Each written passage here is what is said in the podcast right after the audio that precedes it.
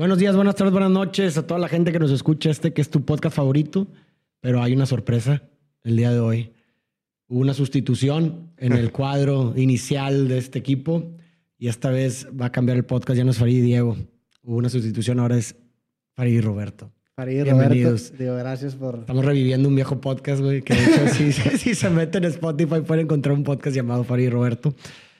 Muchas gracias por salvarnos, Roberto. No, gracias por invitarme. Para mí es un gusto y más con este invitado. Sí, con este invitado que tenemos, Javier Blake, que bueno, en lo personal, yo sé que Roberto también somos bastante aficionados de su música desde hace mucho tiempo. Muchas gracias. por estar aquí, No, Javier. gracias por invitarme. Muchísimas gracias. Qué honor tenerte aquí. Y bueno, pues lo que pasó es que Diego me habló 10 minutos antes de que empezara este podcast a decirme que no iba a poder venir. Así que espero que todo mejore en la situación personal de Diego y Roberto y no salvarnos. Empezó un nuevo podcast, Diego, ¿no? Seguramente ya, ya no- estoy acostumbrado a que me traicionen, güey. Pero, eh, digo, eh, Jacobo. Está con alguien este, más, No me sorprendería Sí, que. sí, es- sí escuché que, es- que empezó un podcast que se llama Diego y Nicolás con Nicolás Maduro. Se fue para- Nada, saludos a Rosarín, que también tengo rato sin verlo. Y pues bueno, venimos también los tres. Hay muchas cosas Sí, pasando en, este, sí. en este podcast. Sí. Venimos los tres de blanco. Oye, sí, ¿eh? Sí, justo estaba viendo en eso. Digo, tenemos, yo no soy host, pero pues bueno, voy a, voy a Sí, agarrar. es cierto, güey. Tú eres de blanco. Eso está, eso Sí, está hoy, raro. hoy ¿eh? era un día en el que me sentí blanco. Es que, o sea, lo- tus programas son de negro, pero ya cuando Sí. te sales ya tienes que venir de otro color. Es que también yo vengo llegando de, de Europa y me llevé puras camisetas negras, güey. Porque quería meter a lavar en lavadora y que todo sea de un Sí. solo color. Entonces hoy dije, ya me toca blanco y aparte ya no tengo negras limpias. Entonces por eso fue día, día blanco. Pero pues tenemos un gran invitado, Farid, el buen Así Javier Blake. es. Muchas No, gracias. gracias. Pues viniste de show ayer y hoy te pudimos agarrar, güey. Así es, este, llegué hace una, una semana para, para ensayos y porque es un show de aniversario de los 15 años del Defecto Perfecto, de nuestro segundo disco que se editó en el 2016. Y mm, entonces teníamos sin tocar juntos como banda, eh, no sé, 15 meses probablemente. Eh, en vivo, en vivo como tal, yo creo que más. Creo que el último show fue en febrero en Colombia, el último que tuvimos. Entonces no habíamos tocado juntos en año, o sea, en un año y feria.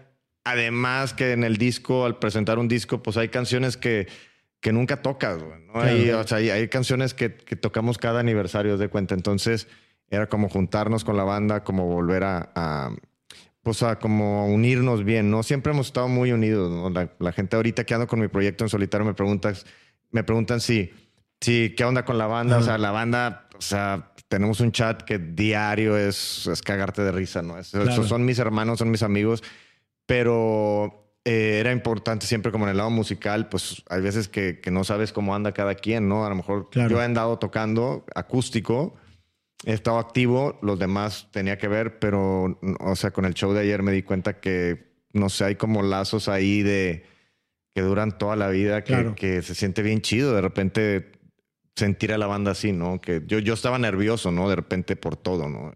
Nuevo, nuevo, nuevo, primer show en años, no hemos tocado juntos en, en más de un año, este, pero, pero Y no sé. También venían de una instrumentación diferente, porque me tocó verte en el de Fronteras y pues era un show Sí. mucho más, que lo platicamos en el creativo, más acústico, como que, como que Así más- es. Eh, ¿Ya la instrumentación es un poco otra vez más eléctrica? O... Sí, esto es, esto es totalmente eléctrico. De hecho, ayer este, que hicimos el soundcheck, eh, la prueba de sonido me dijo mi ingeniero como, no vamos a calar la acústica. Y fue como, hoy no viene la No. acústica, güey. No, hoy, no, hoy, no, hoy no va a haber acústica. Eh, era una época donde no teníamos acústicas. Hace 15 años éramos una banda, no voy a decir que más limitada, güey, pero éramos... eh, trabajábamos con lo que, con lo que teníamos, ¿no? sí. Era lo que sabíamos. Nunca, nunca he considerado que seamos grandes músicos. Considero que hacemos muy buenas canciones, que tenemos muy buena química. Y en ese tiempo no había acústicas y fue como, güey, hoy no viene la acústica. Tengo eh, dos meses haciendo gira acústica. Llevo, no sé, veintitantos shows acústicos. Eh, no quiero ver la acústica ahorita. Sí. Vámonos eléctrico. Quiero que esta madre truene. o sea, quiero sentir esto, güey. Entonces, eh, sí, es una instrumentación totalmente distinta. Oye, algo que se me hace muy interesante que ahorita que mencionas, llevas, bueno, 15 años del disco, pero 25 años, ¿no? De división. Sí, es, es La- que es bien loco. O sea, creo que para mucha gente no alcanza como a dimensionar eh, la- la- las eras o la época. Sí, claro. O sea, en los noventas tú tenías una banda y, y era un paso, era como un, un caminar muy largo, güey. O sea, tú empezabas con tu banda, quiénes eran los integrantes, se, se metía porque es típico, tú empiezas tu banda a los 15, 16 y típico de que, ah, sí, todos queremos tocar porque nos gusta eh, Metallica, güey, ¿no? de repente ya se empieza a poner eh, eh, un poco más, no serio, pero se empieza como a, clavar más. Pero luego está el güey que, que, que güey ya no viene a ensayar porque se la pasa de mandilón con su, con su morra, o el güey que ya se fue a jugar fútbol. entonces, entonces es un proceso como largo en lo que se arma la banda. Empiezas con demos. A nosotros nos tocó hacer demos en una Tascam de cassette. Esos, esos luego los grabábamos en un, en un modular de mi papá. De esos que grababas de cassette a cassette, lo podías grabar rápido. Entonces el grabador hecho madre, entonces grabábamos, hacíamos portadas como a mano y se vendían a 10 pesos en los shows del 2000, del, 96, nos formamos, más o menos, o sea, que nos juntamos ahí sí, en Matamoros.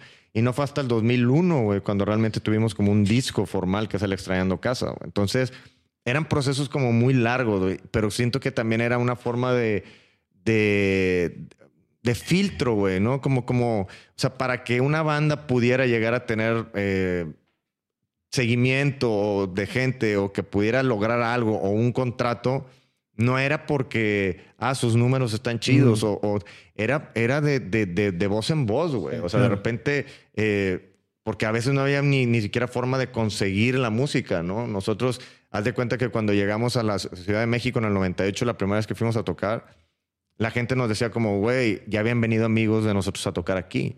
No teníamos demos así para dar. Entonces ellos iban y decían de que, güey, allá en, Monterrey hay una banda que toca tal, tal, tal, tal. Entonces la gente era como, güey, van a venir estos datos, pero no sé cómo tocan, güey, porque no hay internet, no hay, o sea, no hay como donde. Claro. Entonces eso creo que ayudaba mucho a, las bandas, güey. Entonces se hacía como un filtro. Pero por eso la, cronología es como muy larga, güey. Es como 25 años, pues chingo, güey. de hecho, eso es lo que te iba a decir. O sea, 25 años. O sea, yo lo veo, lo, de las bandas lo veo muy similar como a un matrimonio, güey. O sea, y la verdad es que entre más tiempo, o sea, tú escuchas de que alguien dice, oye, ¿y cuántos años llevas de casado? 25 y güey, es un vergo. O sea, como, si es un logro de que, güey, cabrón, qué pedo que no se han separado, casi, casi, güey. Claro. Y lo mismo me parece que pasa con las bandas, güey. O sea, es cada vez más difícil eh, poder permanecer juntos en una banda a lo largo del tiempo, pero ustedes llevan 25 años, es un chingo, güey. O sea, no parece que vayan o no han tenido ninguna ruptura en sí, ¿va? Tuvimos una, fíjate lo que es muy loco. Eh, tuvimos una cuando todo el mundo, cuando todas las bandas logran, o sea, quieren lograr, cuando logramos lo que todas las bandas quieren lograr, que es como un contrato discográfico, tener tu disco, tu CD, esa es la palabra, güey, no era disco, tu CD, güey, porque en aquel tiempo no era como que cualquier güey pueda tener un CD, güey. No es como que ahorita tú grabas eh, este podcast y puedes ir a una maquiladora de CDs y te hace mil, dos mil, cinco mil o cien o lo que sea, ¿no? Antes no, güey. Los que maquilaban CDs eran las disqueras. Entonces, para tú tener un CD, tenías que estar firmado, tenías que estar grabado, o sea, tenías que estar bien. ¿Hasta, ¿Hasta cuándo fue la época, por ejemplo, que ibas ya a un Office Depot y, quemabas tus propios CDs? Pues yo creo que tipo fue... 2008, 2009. Pues no, un poquito antes. Yo creo que por, por el 2003, 2004 probablemente ya teníamos los CD-ROMs y, como quemar esto, los, este, los, los, ah, ya no eran pues, mixtapes. Hasta que había quemadoras en las computadoras Exacto. que ya podías ir a un café y te tardabas Exacto, en quemar disco por disco. Y... Eh, sí. Y, de repente eh, nosotros veníamos como de esta escena de...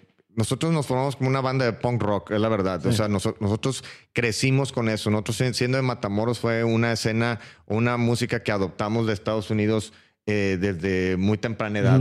Y a mí, a mi hermano, se nos hace más fácil eh, ponernos a tocar. Llegábamos de la escuela. me acuerdo que mi papá nos decía, déjenme dormir 15 minutos nada más, güey ahorita que me vaya de la oficina, hagan lo que quieran, güey. Y ahí estábamos de que, ¿sabes? Como esperando, güey. y luego ya de repente llegaba mi papá y le tocaba y ya como, ¿sabes? Como peinado y perfumado.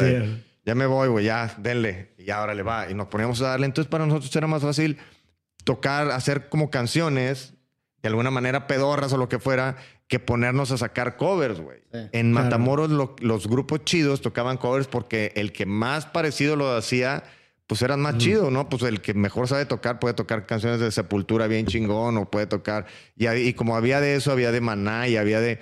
Entonces nosotros en lugar de ponernos a sacar canciones de Metallica o de cosas, pues nos topamos con este género musical que era como güey, este, con tres acordes podemos hacer una rola en un día, güey, está bien chido, güey, es de nosotros. Y entonces, de esa manera nosotros entramos en una escena, eh, al venirnos a Monterrey a, vivir, nos topamos con esta escena y nosotros nos sentíamos como muy cobijados en esa escena de alguna manera, ¿no? Nos sentíamos parte de algo, güey. Em, hablaba con, con, un amigo, de hecho, de, de, es que ustedes fueron parte de la, de la avanzada regia, ¿no? La avanzada regia, pues para los que no sepan, en los noventas era como el under del, de lo nacional, ¿no? Lo nacional, quiero decir que estaban como estas bandas mainstream y en Monterrey estaba pasando este movimiento muy fuerte que era como la nueva oleada y se le llamó la avanzada regia. Y yo le decía, no, no, no, nosotros éramos como el under todavía de eso, güey. O sea, eso todavía había algo más abajo. Y nos sentíamos bien a gusto ahí, güey. Entonces, cuando tenemos un disco y luego nos empiezan a decir, eh, hay que ir a hacer promo, hay que viajar, hay que hacer, hay que hacer gira. Y nosotros, a huevo, qué chingón, siempre quisimos hacer esto, ¿no? pero de repente ya no vas y tocas en esos shows que a ti te gustaban, ¿no? De repente ya te ponen en un festival de, de ska o en un festival de, nada contra el ska, pero digo, o un festival de, de rock en Exa, güey, o en Exa, y, de repente estás tocando tú y luego después sigue Jeans y después está no sé quién. De repente ya te empiezas a salir como fuera de, como de contexto y es, esto, esto no, no, no es lo que, esto no es lo que, lo que yo, esto no es lo que queríamos, güey. De alguna manera Sale el disco en el 2001 y para finales del 2002 fue como, ya no lo quiero hacer, güey, ya no queremos.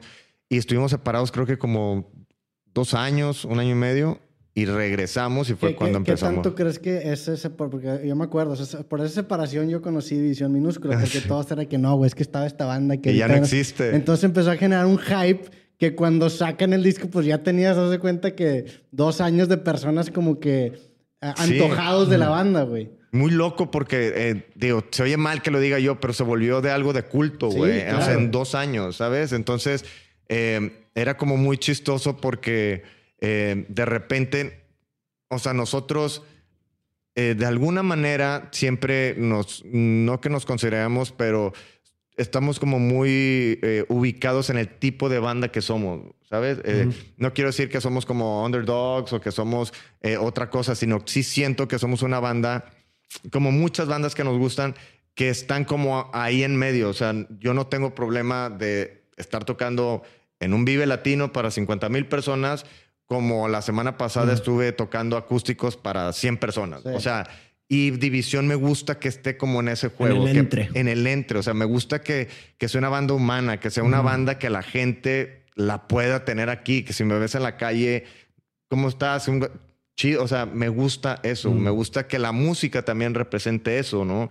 Creo que muchas veces la gente te dice, es que la música tiene que representar para que seas más grande, más, o sea, no, pues si ves la música regional, la música regional que conecta con la gente, la música más humana, o es lo que más te acerca a eso. Y de alguna manera a mí siempre me gustó eso, a mí nunca, nunca me atrajo eh, el, el, glamour de una escena, de una carrera, de una, de, los reflectores, de los videos, de las fotos. De, hecho, cuando yo veo videos, fotos y todo, yo siempre se los doy a alguien más de que, güey, escógelas tú, güey. Me caga verme en un video, me caga ver mis fotos. O sea, como, no algo como personal, sino como sé que es algo que tengo que hacer. Sin embargo, no sé, güey, no me, no me siento como Oye, y, entonces mencionas que, bueno, la ruptura en ese entonces fue más que, fue más que nada por ese, ese éxito que tuvieron, si así lo quieres llamar, ¿no? De alguna manera, como de esa atención y Ese, ese, compromiso, güey, que de repente antes, lo, si, nosotros, si los cuatro decíamos, güey, no queremos tocar, no vamos a tocar, güey, no vamos. Y sabes qué, si no vamos, no pasa nada, güey, va a haber otra banda ahí que toque en lugar de nosotros. Y de repente ya hay managers, hay disquera, hay cosas que es como, no, o sea, no te vas a meter en un pedo, güey, si no vas, güey, es la, es la radiodifusora, es esto, es esto. Y de repente entre eso también teníamos como inquietudes musicales de otro tipo y de repente era como, güey, yo ya quiero mejor empezar a tocar otra cosa. Yo quiero, y me acuerdo que fuimos a ensayar un día y mm, era noviembre, noviembre del 2002, y llegué y les dije así como nos estábamos como afinando y todo. Les dije, oigan, ¿saben qué? Yo ya no quiero tocar, güey. Ya no quiero, ya no quiero seguir. Y nadie en la banda dijo como, ¿por qué? Sí, como que... Y todos fue como, sí, pues... nadie fue que no mames, Javier, no te vayas. y todos fue como, por... no, pues ni pedo. Eh, nos, nos, fuimos, que quien agarró sus amplificadores, su guitarra y Y nos fuimos, güey. Nos seguíamos juntando diario, güey. O sea, en mi casa, güey, mi carnal, yo, los de la banda, diario estábamos nuestros amigos. Era como, ¿Qué güey, ¿por qué no tocan, güey? O sea, ¿por qué esos pendejos están aquí, o sea, todo Sí. el día? Y no, no, no. Unos regresaron a la escuela, otros a, a trabajar, güey. Yo me metí con Richie a, una, a un trabajo de, de telemarketing, güey. En ese tiempo era como muy popular porque pagaban muy bien para lo que tenías que hacer. Siento que tienes una gran voz de telemarketing. Sí, y de pero no, pero era, era, siempre lo digo, todo el respeto a todos los que trabajan, todo el trabajo es digno y, y- y- y hay gente, no que esté mal, pero hay gente que se le facilita, güey. Sí, ¿Sí, me claro, entiendes? sí, Dice, sí, güey, claro. me pagan bien, güey, y eso lo hago, o sea, sin nada, no batallo, güey. Para mí era bien difícil, güey. O sea, a Sí, mí claro. te hablaba alguien para reclamarte que porque tenía un cargo extra y para poder ganar dinero bien tenías que resolverle eso y aparte venderle algo más. Era Sí. como, ¿dónde? O sea, ¿cómo, güey? y yo soy muy, este, no sé, este, yo no, no, no suelo ser así tan, tan, Eres tan gandalla, Sí, tan, ¿sabes? Es De- que sí, es un, sí, digo, Sí. a mí me tocó hacer hace poquito una campaña con, con una empresa de telemarketing y también el, el ángulo que quería agarrar con el anuncio era difícil porque obviamente está esa, esa perspectiva de que pues es, es un trabajo muy rutinario o muy de, pues sí, como de, de hablar con un script, intentar Sí. agandallar y vender o obsolear algo.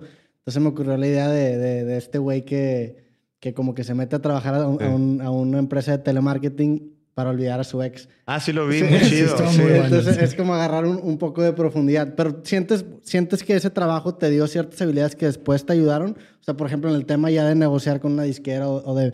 Sientes que, que, o sea, en retrospectiva o a lo mejor romantizando lo demás, que, que pudiste agarrar algo de ahí. Yo creo que lo que me ayudó a ver es, es- es darme una cachetada, güey. Ok. Darme una cachetada es como de que, güey, no no, desperdicies. güey, sí. no, no desperdicies lo que Claro. tienes. Aquí no quieres estar, ¿sabes? Ya. Y de, me acuerdo, yo ni siquiera estuve tanto, güey. Estuve como un- dos meses, güey, algo así. Y de Pero es repente. traumático. Sí, y todos los días eh, Richie eh, vive, siempre ha vivido, siempre hemos vivido cerca todos. Somos de Mitracentro, de aquí en Monterrey, una colonia como muy céntrica, eh, muy, oh, muy vieja, muy céntrica, pero siempre hemos vivido ahí. Entonces, todos los días Richie y yo nos subíamos al, al- al metro, entonces en el metro nos íbamos al, al- centro, güey, eh, que está donde estaba el telemarketing, no sé si sigue ahí, y acabábamos nos regresábamos juntos. Era como, estábamos en diferentes partes, diferentes sectores de, de la compañía, y me acuerdo que un día sí fue como... eh, una plática de como el, como el jefe de ahí, de todo, que era un- un- una persona como muy eh, arrogante de alguna Ya, manera, ¿no? tiránica. Sí, pues no, y más que nada como arrogante, como, pues te hablaba como si estuvieras trabajando para, no sé, para, como el CEO de Coca-Cola o algo, ¿sabes? Y era como, o sea, carnal, no, o sea, chido que estamos chambeando, pero entonces él te decía, si ustedes, este, si ustedes hacen lo que, lo que se tiene que hacer algún día, pueden estar aquí como estoy yo. Y yo es Eh. como, güey, es que yo no quiero estar como estás tú, güey. Ya. Y de repente, eh, re- de- repito, con todo respeto, todo, ¿no? Es que Este, de- depende mucho del perfil, porque entiendo cómo alguien sí podría aspirar a Claro, es- sí, sí. escalar una Sí. escalera laboral, pero cuando tú te ves di- tan distanciado de la meta final que dices de que, güey, madre, ni siquiera llegar- quiero llegar a la meta, Sí. es terriblemente desmotivante. Claro. Y me acuerdo que me sal- salí después de como la plática que nos dio eh, este, este hombre, güey, porque tampoco era un señor, güey. Era probablemente alguien cinco años mayor que yo, ¿sabes? sí. Entonces, o sea, eh, dije, no, no, no es lo mío, la neta no creo. Me salí me, a fumarme un cigarro en la banqueta, esperé a que se lea Richie y le dije, gordo, la neta es de que, güey, me vale madre si, nos si, si el resto de nuestra vida seguimos durmiendo en pisos como lo hemos hecho durante los últimos años, en pisos de bandas amigas de cada ciudad y comiendo maruchans y hot dogs del, del 7-Eleven. Güey, o sea, yo no quiero esto, güey. Sí. yo quiero, Claro. o sea, Eh, eso, eso- como eso- a huevo, güey. Eso que dices de, de- de vivir en, en pisos de amigos y maruchan, o sea, para mí eso es división minúscula. De hecho, yo tengo memorias con Faride cuando empezamos, que dábamos conferencias que cobrábamos de que 5 mil pesos y nos íbamos en el carro a Farida Zacatecas. íbamos di- escuchando División en el Camino y para mí eso representa. Qué chingón. O también agarrar un camión e irme a Austin, un concierto y dormir, como que esa esencia de, Qué chingón. de disfrutar como que esos viajes y... y- y- Es que eso es, es que eso es, o sea, yo, yo siento que, o sea, creo que es una frase muy, muy obvia que todo el mundo dice. O sea, disfruta el camino, güey. La meta va a llegar cuando tenga que llegar, si, si tú te la pones o, esperas algo, ¿no? Pero para, para nosotros era eso, güey, disfrutar eso, ¿no? Entonces yo cuando le digo eso, el güey me dice, o sea, no creas que me dice, me dice como, sí, güey, huevo. Me voy a mi casa, llegamos a la casa, güey, le digo a Kiko, a Luke, les hablo así, y nadie preguntó como, ¿por qué, güey? O sea, ¿qué pasó? O no, todo fue como, ah, ok. De que va otra. Así, de, sí, vamos. Fuimos a ensayar al día siguiente y al día siguiente compusimos una rola que se llama N Amigo, güey. Y de ¿N amigo? N, N amigo. N amigo. Este, y de ahí empezó. Adelante. Y cuando empezamos otra vez a turear, pues pasó eso. Era como casi todas las fechas que hacíamos eran pues sold out, güey, porque había ese pedo de hype. Sí, la gente ya la daba por muerta ¿Y la se asustaron por ese, o sea, por ese incremento de popularidad o no? Pues de repente sí era... ya, ya, ya, sonaba y ya se lo esperaban. Pues eh, no, no lo esperábamos. La neta, no, no lo esperábamos.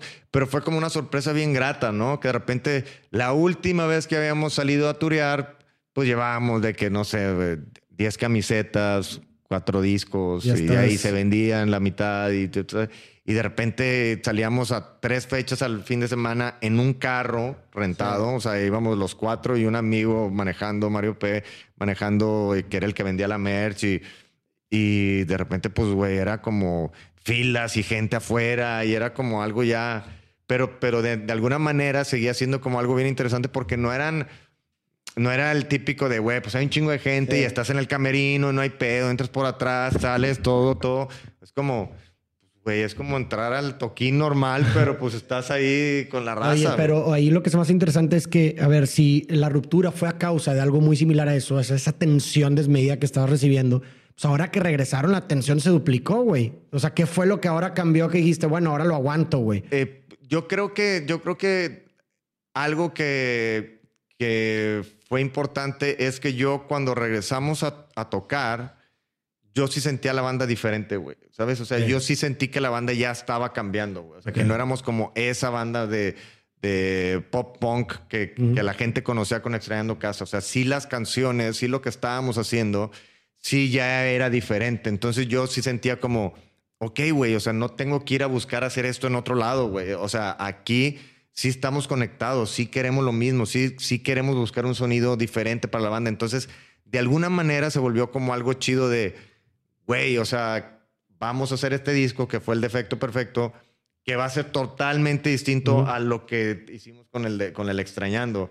Y para mí siempre ha sido la música algo así, o sea, para mí considero como una bendición el tener una chamba que se trate también de, de, sacar de los zapatos a la gente que te está escuchando, que sea como, güey, ¿qué irán a hacer ahora, güey? O sea, ¿cómo viene el pedo? O, qué trae este güey? O creo que eso me hace algo bien chido más que tener como algo asegurado y volverlo a hacer, volverlo a hacer, volverlo a hacer. De hecho, ahorita tenía, se me ocurrió una pregunta y con base en todo lo que te he escuchado y también con el creativo que hicieron ustedes, porque lo estaba escuchando para, para la entrevista de hoy.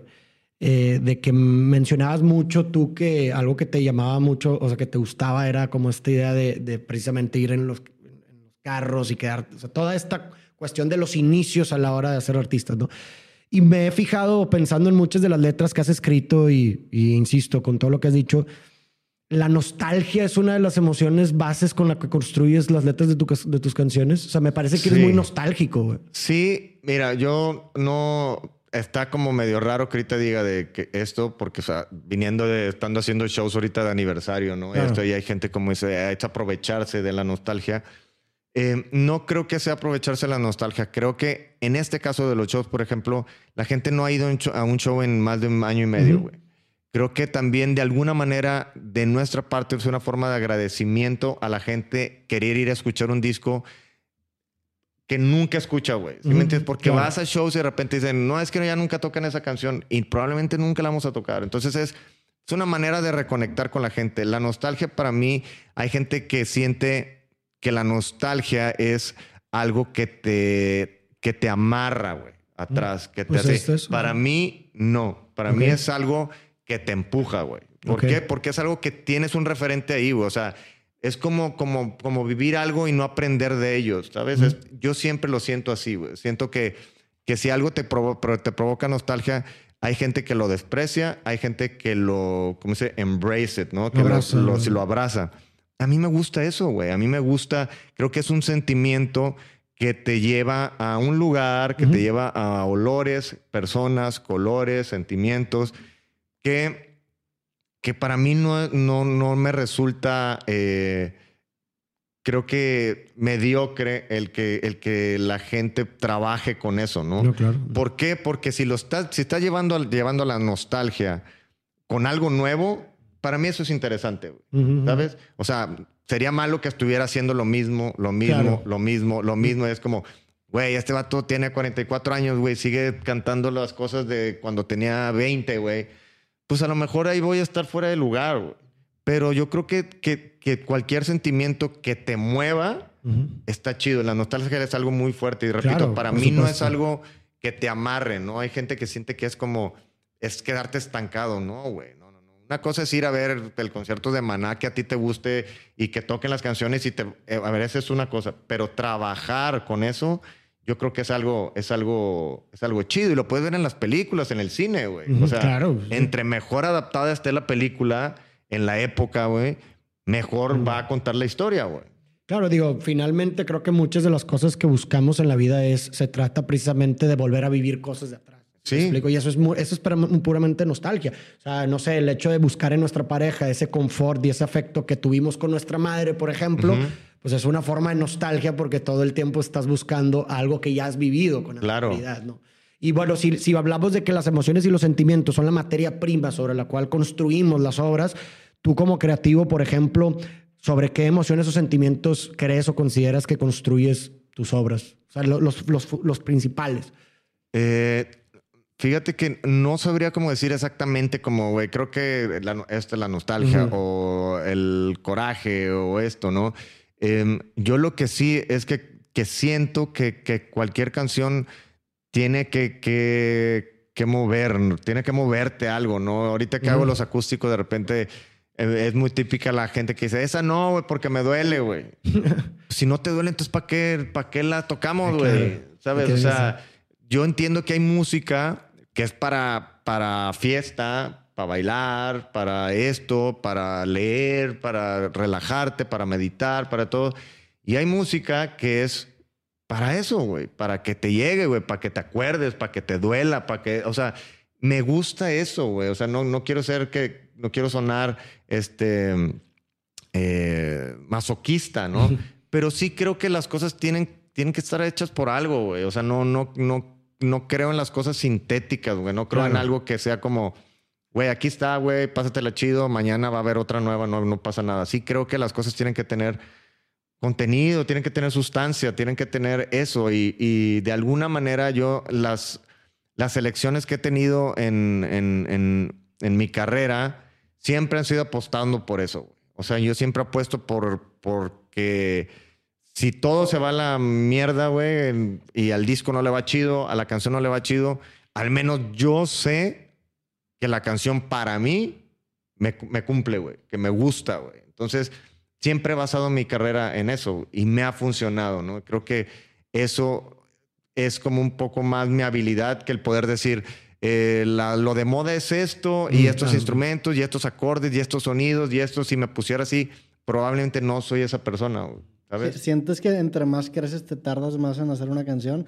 Porque empiezas, digo, em- empiezas con esta influencia muy punk que dices de que con tres Sí. o cuatro acordes podemos armar una canción. A lo mejor no, no, te- no le tenías tanto cuidado a las letras, pero entre más creces te has vuelto mucho más artesano en tu proceso. ¿Sientes que ahora te, te tardas más en hacer una canción o, o cómo es, cómo ha cambiado el proceso? Eh, sí, creo que sí. Creo que el proceso ha cambiado, ¿no? Antes el, el proceso de, de- de hacerlo era, era como muy eh, democrático, muy de banda, güey. Alguien llegaba con un riff, estábamos los cuatro con, con división. A ver, tócalo, tócalo, papá. Hacíamos toda la música y a la hora de ir a grabar la, la voz era como, güey, a ver, pues, y ya le grababa arriba. Entonces era como de alguna manera muy, muy simple, güey. Ah, es- escribiste, creo que fue el de Sirenas, el que grabaron en Baltimore, ¿no? Ah, El División. El, el, el División lo grabaron en Baltimore. En Baltimore, el Sirenas en LA, sí. ¿Que ese terminaste algunas allá o estoy? Terminamos algunas canciones allá, eh, terminamos... Yo dejo, hay veces mu- mucho lo dejo para, para el estudio, no termino toda la canción de principio a fin. Siempre, es que es muy raro, güey. Yo siento que las canciones em, no, no terminan de crecer, es algo que sigue como Claro, avanzando, sí. güey. Inclusive, eh, por ejemplo, hay canciones que hasta que las tocas en vivo es como te das cuenta de cómo tendría que ser, Claro, ¿no? sí. Entonces, eh, ha- hay muchas bandas, si ahorita lo, me pongo a pensar o si ustedes se dan cuenta, hay muchas bandas como grandes y todo que lo que hacían o hacen es como, eh, vamos a hacer pequeños shows eh, para calar canciones nuevas, para, porque vamos a meternos al estudio. Entonces, si te pones a pensar, es, es un proceso que no se me ocurre a mí, sino todo el mundo lo Sí. piensa, es como, güey, es que ya que la tocamos en vivo me doy cuenta que, el- que mi voz no da para en ese tono, tiene que ser así y que tiene que ser más lenta y tiene que ser así y tiene que ser y esta parte está muy aburrida y esta parte. Entonces, el proceso de ponerla en vivo, eso ya la vuelve como más, eh, la expone de alguna manera, Eso ¿no? se parece mucho a los comediantes, que se te puede escribir, se te ocurre un chiste, lo escribes, lo dices, y hasta que lo ves en público y ves donde la gente se ríe, dices, ah, la madre, yo no creí que se fueran a reír aquí. Entonces vas, Claro. vas ponderando y moldeando Claro. el, el chiste hasta que después logras un especial. Exactamente. Y A mí, sí- a mí eso se me hace- eh, o sea, a mí eso siempre se me ha hecho increíble de las bandas, que muchas veces graban sin antes tocar en de que, qué Está- huevotes, o sea, qué, qué cabrón, güey. Sí, Sí, y, y de hecho, si te das cuenta, los grandes comediantes, antes de ir a hacer el Madison Square Garden, se avientan su gira No, de lugarcitos de los 20 barrios, sí, personas. Y sacan los chistes hasta que ya están hasta la madre de ese material, sí. exacto. O sea, de que ya saben todo.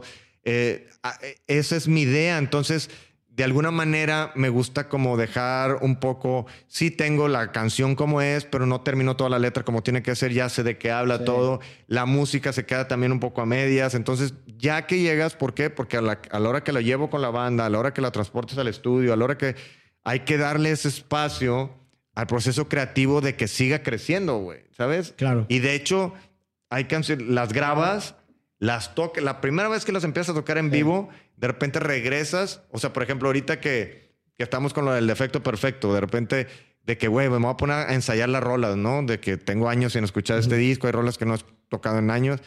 Te puedes escuchar y es como, güey, la canto bien raro, Sí, güey. sí, de sí. que está bien raro este pedo, está bien raro, es porque ya en vivo Claro.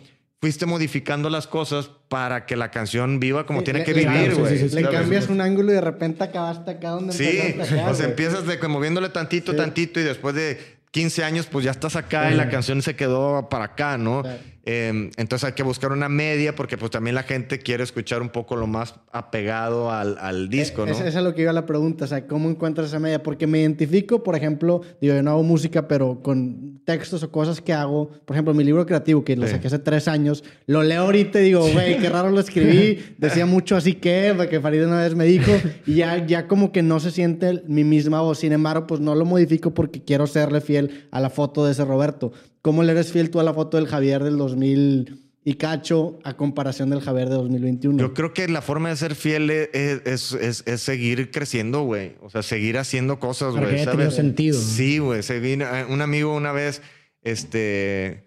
Manolo Caro, que es eh, escritor, director de este. Es de La Casa de las Flores, Sí, ¿no? de- yo hice la música de una de su primera obra y película que se llama No, no sé si cortarme las venas. Ah, Hice, largas. Eh, rola, la, hice la canción y el score con el Bucho, de hecho, el tecladista. Saludos al buen Bucho. Este, y, y de repente el güey es, él es un güey como muy eh, proactivo, güey, hace, o sea, muy, hace muchas cosas, güey, todo el tiempo está sacando cosas, ¿no? Pero en- hace años él me dijo algo como, me dice, güey, ¿qué pedo con tu disco? Tienes no sé cuánto, le digo, "Güey, es que todavía no, es que no siento que todavía no está, me dice, güey, nunca va a estar, güey. Claro. Sí. Nunca va a estar, güey. O sea, porque si eres de las personas que juzga mucho tu trabajo, nunca va a estar, güey. O sea, sácalo, güey. Sácalo, sácalo, sácalo. Entonces, sí creo que eso es importante también como tener esa paz con esa parte de decir, güey, este soy yo ahorita, güey. Sí, Estoy claro. seguro que mañana, güey, voy a decir, ¿por qué, por qué grabé Sí, sí, eso? sí, ¿Por güey. qué escribí eso? ¿Por qué eso? No hay forma, o Sí. sea, no hay forma. O sea, yo creo que hasta... O sea, Radiohead no quiere tocar canciones Claro, de, de- sus de sus discos primeros. más chidos, ¿no? Es por qué, pues porque llega un punto en que dices, güey, no, pero es parte de, de- de- de- del crecer, güey. O sea, Claro. la gente también me dice, güey, es que, eh, Porque ya no tocas como, ya no tocan como antes. Y yo siempre les pongo el ejemplo, güey, tú borras fotos de Facebook de hace cinco años porque te Claro, das pena, cabrón. Y no quieres que siga tocando cosas de hace 20, güey. Claro. Idénticamente igual quieres que siga siendo el mismo vato, güey. Sí, ¿Cómo lo hago, eso güey? es lo que te están pidiendo. está- Y más cuando tu chamba es ser tú. Claro, eso está bien interesante porque lo hablaba también con Leonel García, que el vato me decía, güey, pues la gente dice, de no, que tú nada más escribes de amor, pero lo interesante es que el artista o la, la obra que produce el artista es como el puente entre el tema y el artista. Entonces, lo que hay en medio, por ejemplo, entre el amor y en este caso Leonel García es la canción. Sin embargo, si este vato empieza a crecer, o en tu caso que empieza a tener 20, 30, 40 años, pues ese puente va a cambiar. Entonces, por, por consecuencia, puedes seguir hablando de lo mismo, pero la interpretación que le hace ese mismo tema Sí, cambia. cambia, por Entonces, supuesto. cuando revisitas lo que el Javier de 20 años creía de cierta cosa, de cierta relación, dices, a la madre, pues ya no pienso igual, pero pues es la belleza de haber Claro. tomado esa foto, güey. Sí, claro, de hecho, o sea, me parece que los fans ah, llegan a ser muy, muy crueles en el sentido de que siempre esperan que una- un artista permanezca igual a lo largo del tiempo. Nos pasa mucho, ¿te acuerdas Sí. con Blink? Que, güey, los vatos ya tienen, pues, güey, cuarenta y tantos años y la gente les demandaba que todavía tuvieran los mismos chistes de, de Claro. pitos Sí, y de cosas así a los cuarenta y tantos años. Pero es- sí. Ajá, y lo, lo que trato de decir es que, güey, o sea, realmente eh, eh, el cambio, ese cambio que están mencionando es un síntoma de crecimiento. O sea, Claro. malo fuera que te quedaras, que te quedaras igual a lo largo del tiempo pensando las mismas cosas, güey. Sería de que, güey, entonces no has aprendido nada en todos estos años de tu vida, güey. Y sa- Exacto. ¿sabes qué es lo peor de eso? Que, y, lo, y lo he estado pensando con Blink específicamente. Que esa frustración que, que expresa muchas veces el fan es una frustración de él mismo y no del artista. Porque el Claro, artista está bien vera creciendo y se siente bien feliz con lo que está haciendo. Tú extrañas cómo te sentías cuando estabas en secundaria es escuchando división. es Entonces tú dices, puta, me quiero sentir igual, pero pues ya tengo 30 años, güey. Ya no Claro. me puedo sentir como me sentía a los 20 o a los 15, güey. Claro. Entonces es una frustración que tú proyectas en, en, en Sí, este como es- artista. eh, tú eres el culpable de que yo no me pueda llegar a sentir Y igual, es el peor de la figura pública, eres un envase, o sea, te Sí. avientan emociones y de repente llega una mentada de madre por un güey que a lo mejor le llevó la chingada en tu trabajo y tú, tú acabas Claro. recibiendo el putazo. Y, y- y pasa algo, eh, digo, porque, porque son ciertos rubros en los que pasa, ¿no? El actor puede, el actor nunca le van a decir eso, güey. ¿Sí me entiendes? Es raro que alguien le diga, güey, eh, De Niro, es que a mí nada más me gustaba cuando hacía las películas de Scorsese, güey. Ya no me gusta que ande haciendo comedia. Es raro que alguien le diga eso, ¿sí me entiendes? Aunque sí, de pronto sí hay pasar, gente pero que lo- Pero dice- directores, pero lo más que, que- nada, ¿no? Pero que lo- qué pedo que se vendió haciendo esas mamadas. Pero lo que pasa es, la gente no, va- no ve la película. Ah, claro, Pero sí, con, el, con el artista, con el, con el músico, escritor, esto, sí es algo muy directo. ¿Por qué? Porque el actor está interpretando algo que alguien más escribió, güey. Sí. El artista, el músico, el escritor, el pintor, está siendo él, güey. Tú lo estás escribiendo, está siendo tú. Pero la ventaja que hay es que se crea una obra. Siempre vas a poder regresar a esa obra, güey.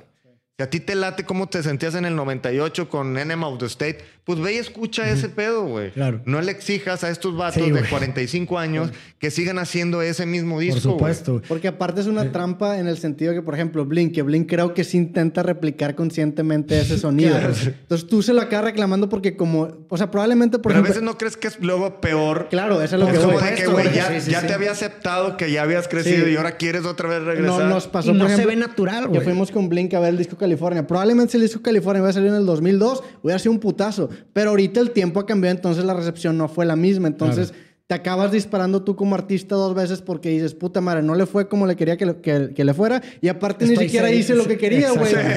Dice, Lynch que si fracasas con algo que no te gusta, fracasas dos veces porque... Claro, güey. Eso es lo que Y, yo y digo. la forma de blindar es lo que tú dices, de que, güey, pues yo me voy a blindar con mi canción o con mi libro, con lo que sea, diciendo, si a mí me gusta, pues bueno, independientemente de la crítica externa, que es algo que no puedo controlar, dentro de mi, de mi círculo de métricas yo voy a estar feliz y pues lo demás acaba Claro. siendo un extra, ¿no? Sí, y digo, tiene- creo que tiene mucho que ver o sea, ese vínculo tan profundo que se crea con el artista, de que precisamente el, el- el aficionado le, le- le reclama cuando no cumple con sus expectativas, tiene que ver con las emociones profundas que le genera la obra, güey. O sea, tú obviamente generas eh, sentimientos de apego con estas personas que, que te producen sensaciones muy profundas y muy fuertes. Una canción tiene ese Sí. poder, güey. Incluso más que una película, si así lo quieres ver, ¿no? Entonces... Como, como tú dices, ¿no? O sea, si, yo, si este artista a mí me ha causado sentir todo esto tan profundo, pues voy a crearle toda esta sobreidealización que espero que me siga produciendo las mismas emociones siempre. Es como una relación tóxica, si así lo quieres ver, güey. No, y lo loco de las canciones, porque lo comparas con las películas, y algo que tienen las canciones que no tiene casi ningún medio, es que tienen replay value. Una película la ves dos veces Sí, y dices, no mames, güey. mi película favorita, güey, tu canción de cada martes, o la de Soñaré, la he escuchado cientos de Sí, veces. Entonces, es como darle putazos y putazos y putazos Sí. a, a tu, a ti mismo con, la, con el mismo martillo, entonces quedas impactado de una forma mucho más diferente Claro. porque hasta es como un mantra, güey. Yo, por ejemplo, escribía mucho, me pa- con Tegan and Sarah, te- tenían, sacaron un disco que se llama Heart Drop, que no me gustó tanto, pero había una canción que se llama, este... I'm just a fool for you, algo así. Y yo lo ponía de mantra y era como un brainwash para yo poder entrar en un trance y escribir, güey. O sea, eso no lo tiene... Hard Rock es el que es como electrónico ya. Sí, el, fue- que, el de. Sí, sí, el sí. de- sí, que salió la de Closer, salió... Ah, sí. y aquí me, así- me- me gusta ese, me encanta. Creo que les queda muy bien ese estilo, pero bueno. Pero me gusta. Sí, bueno, pues es que- pues ahí yo me estoy proyectando también claro, en, claro, sí, en sí. ah, que Da Con y de... Sí, pues es que en ese sentido, o sea, ninguna obra es lo que es per se, sino lo que representa para cada quien. Claro, Claro, Vieras, claro. esa madre. Pero, güey, o sea, realmente las, las piezas dejan de ser en el artista en el momento en que las recibe una persona, güey. ¿Sí me explico? O sea, porque ya para mí es... A lo mejor tú quisiste decir Sí. X cosa, güey, pero para mí me estás diciendo que, güey, mi, mi- la persona que amé que se murió me está hablando, ¿no? Claro. O lo que sea, güey, ¿no? Y por, y por eso ahí le da todavía más peso, y lo hablabas tú, en publicar, en sacar, güey. Porque una vez que sacas lo que sea que estás Mm. No creando, lo metes a un campo en el que ahora hay métricas que tú en tu proceso creativo, en tu sandbox, ni siquiera consideraste, güey. Entonces muchas veces dices, bueno, a lo mejor esto no le ver también lo sacas y explota, y es un putazo. Porque no puedes entender el universo más grande que es lo que está, o sea, lo que está dentro de tu cabeza es un universo chiquito, cuando lo sacas de repente influyen cosas. Sí. Sí, hay, hay una N cantidad de lentes que están viendo un mismo objeto y por consecuencia hay N cantidad de interpretaciones que tú estabas limitado a ver por tu lente, Y güey. creo que, creo que también hay algo que, que por ejemplo, eh, muchas veces o la mayoría de las veces la gente conecta con la persona, güey. No, no nada más con el- la música que Claro. está haciendo. Es normal que la gente se sienta celosa al decir, güey, ya no tocan como ese disco que a mí me gusta, güey. Pero tú conectas con esa persona y el tiempo te da la razón. Por eso mucha gente de repente dice, ah, no me gustó ese disco. De repente, un año después, dos años después, dices, bueno, mames, ¿cómo que no me había gustado ese Claro. disco si está? Porque el güey, o sea, no es que el artista vaya un paso adelante de ti, sino que tú ya conectaste con esa persona por alguna razón y a lo mejor a primera instancia no entiendes lo que te quiso decir, lo que, pero después dices, no, es que, es que sí, güey, ¿sabes? Sí. O sea, sí, sí conecta, o sea, creo que la música, o sea, la obra ta- tal cual, eh, es parte de, creo que la gente también está a- a- a- o le atrae quien, quien la hace, güey, conecta con esa persona, güey, no nada más con, es que a mí me encanta, puede pasar, ¿no? es que a mí nada más me gusta esa canción, sí, pero ya cuando eres fan de alguien, no eres fan de alguien, este, de, de una banda, esa banda puede ir creciendo, mutándose y todo, y si, si tú le das el tiempo, el espacio, el mindset para poder estar, te vas a dar cuenta que sigue esa persona ahí, güey, nomás que está creciendo, está, avanzando. Y yo creo que lo más válido de, de- o lo más honesto con- para cualquier persona que haga cualquier eh, cosa creativa o cualquier cosa artística, se debe al crecimiento, güey. O sea, para mí, en el momento en que tú estás replicando lo mismo, lo mismo, lo mismo, tú estás vendiendo papitas, güey. Dejas Estás de vendiendo- dejas de- de- le quitas la parte Sí. creativa al proceso de Exacto. crear. y no es lo mismo de- decir, güey, ¿sabes qué? O sea, ya supe cuál es la receta, entonces, pues nomás dale, dale, dale Y- otra vez, y otra lo vez. que lo- se vuelve hasta irónico porque pues agarras esta carrera creativa para precisamente no, Para no estar en una jaula y tú te creas tu propia jaula. Exacto. Eso que dices me llama mucho la atención porque también vivimos en una época de redes sociales en las que muchas veces hasta ya se conoce de más del artista, ¿no? La concepción del artista en los 90s, en los 80s es mucho más místico, que creo sí. que también les puede funcionar. O sea, ¿crees que hay un límite en el que a lo mejor ya conoces de más a esa persona que incluso es porque, no sé, güey, no sé si te pasa y lo estaba hablando de hecho que en Amsterdam con Jason Silva, hay gente que te conoce tanto que cuando tú intentas sacar algo que, que destruye una versión anterior de ti, como que dicen de que no mames, aquí le estás... O sea, sientes Sí. que te puede funcionar también. O, o sea, el fenómeno de que la gente te conoce más que tú mismo te conoces a ti, eh, o sea, es muy, muy, es muy nuevo, güey. Creo que Sí. ahorita Sí, porque, claro, güey. porque la gente de entrada, o sea, las redes sociales ya eh, te están poniendo a, a la vista de todos, ¿no? Por más que quieras poner poco, mucho, lo que sea.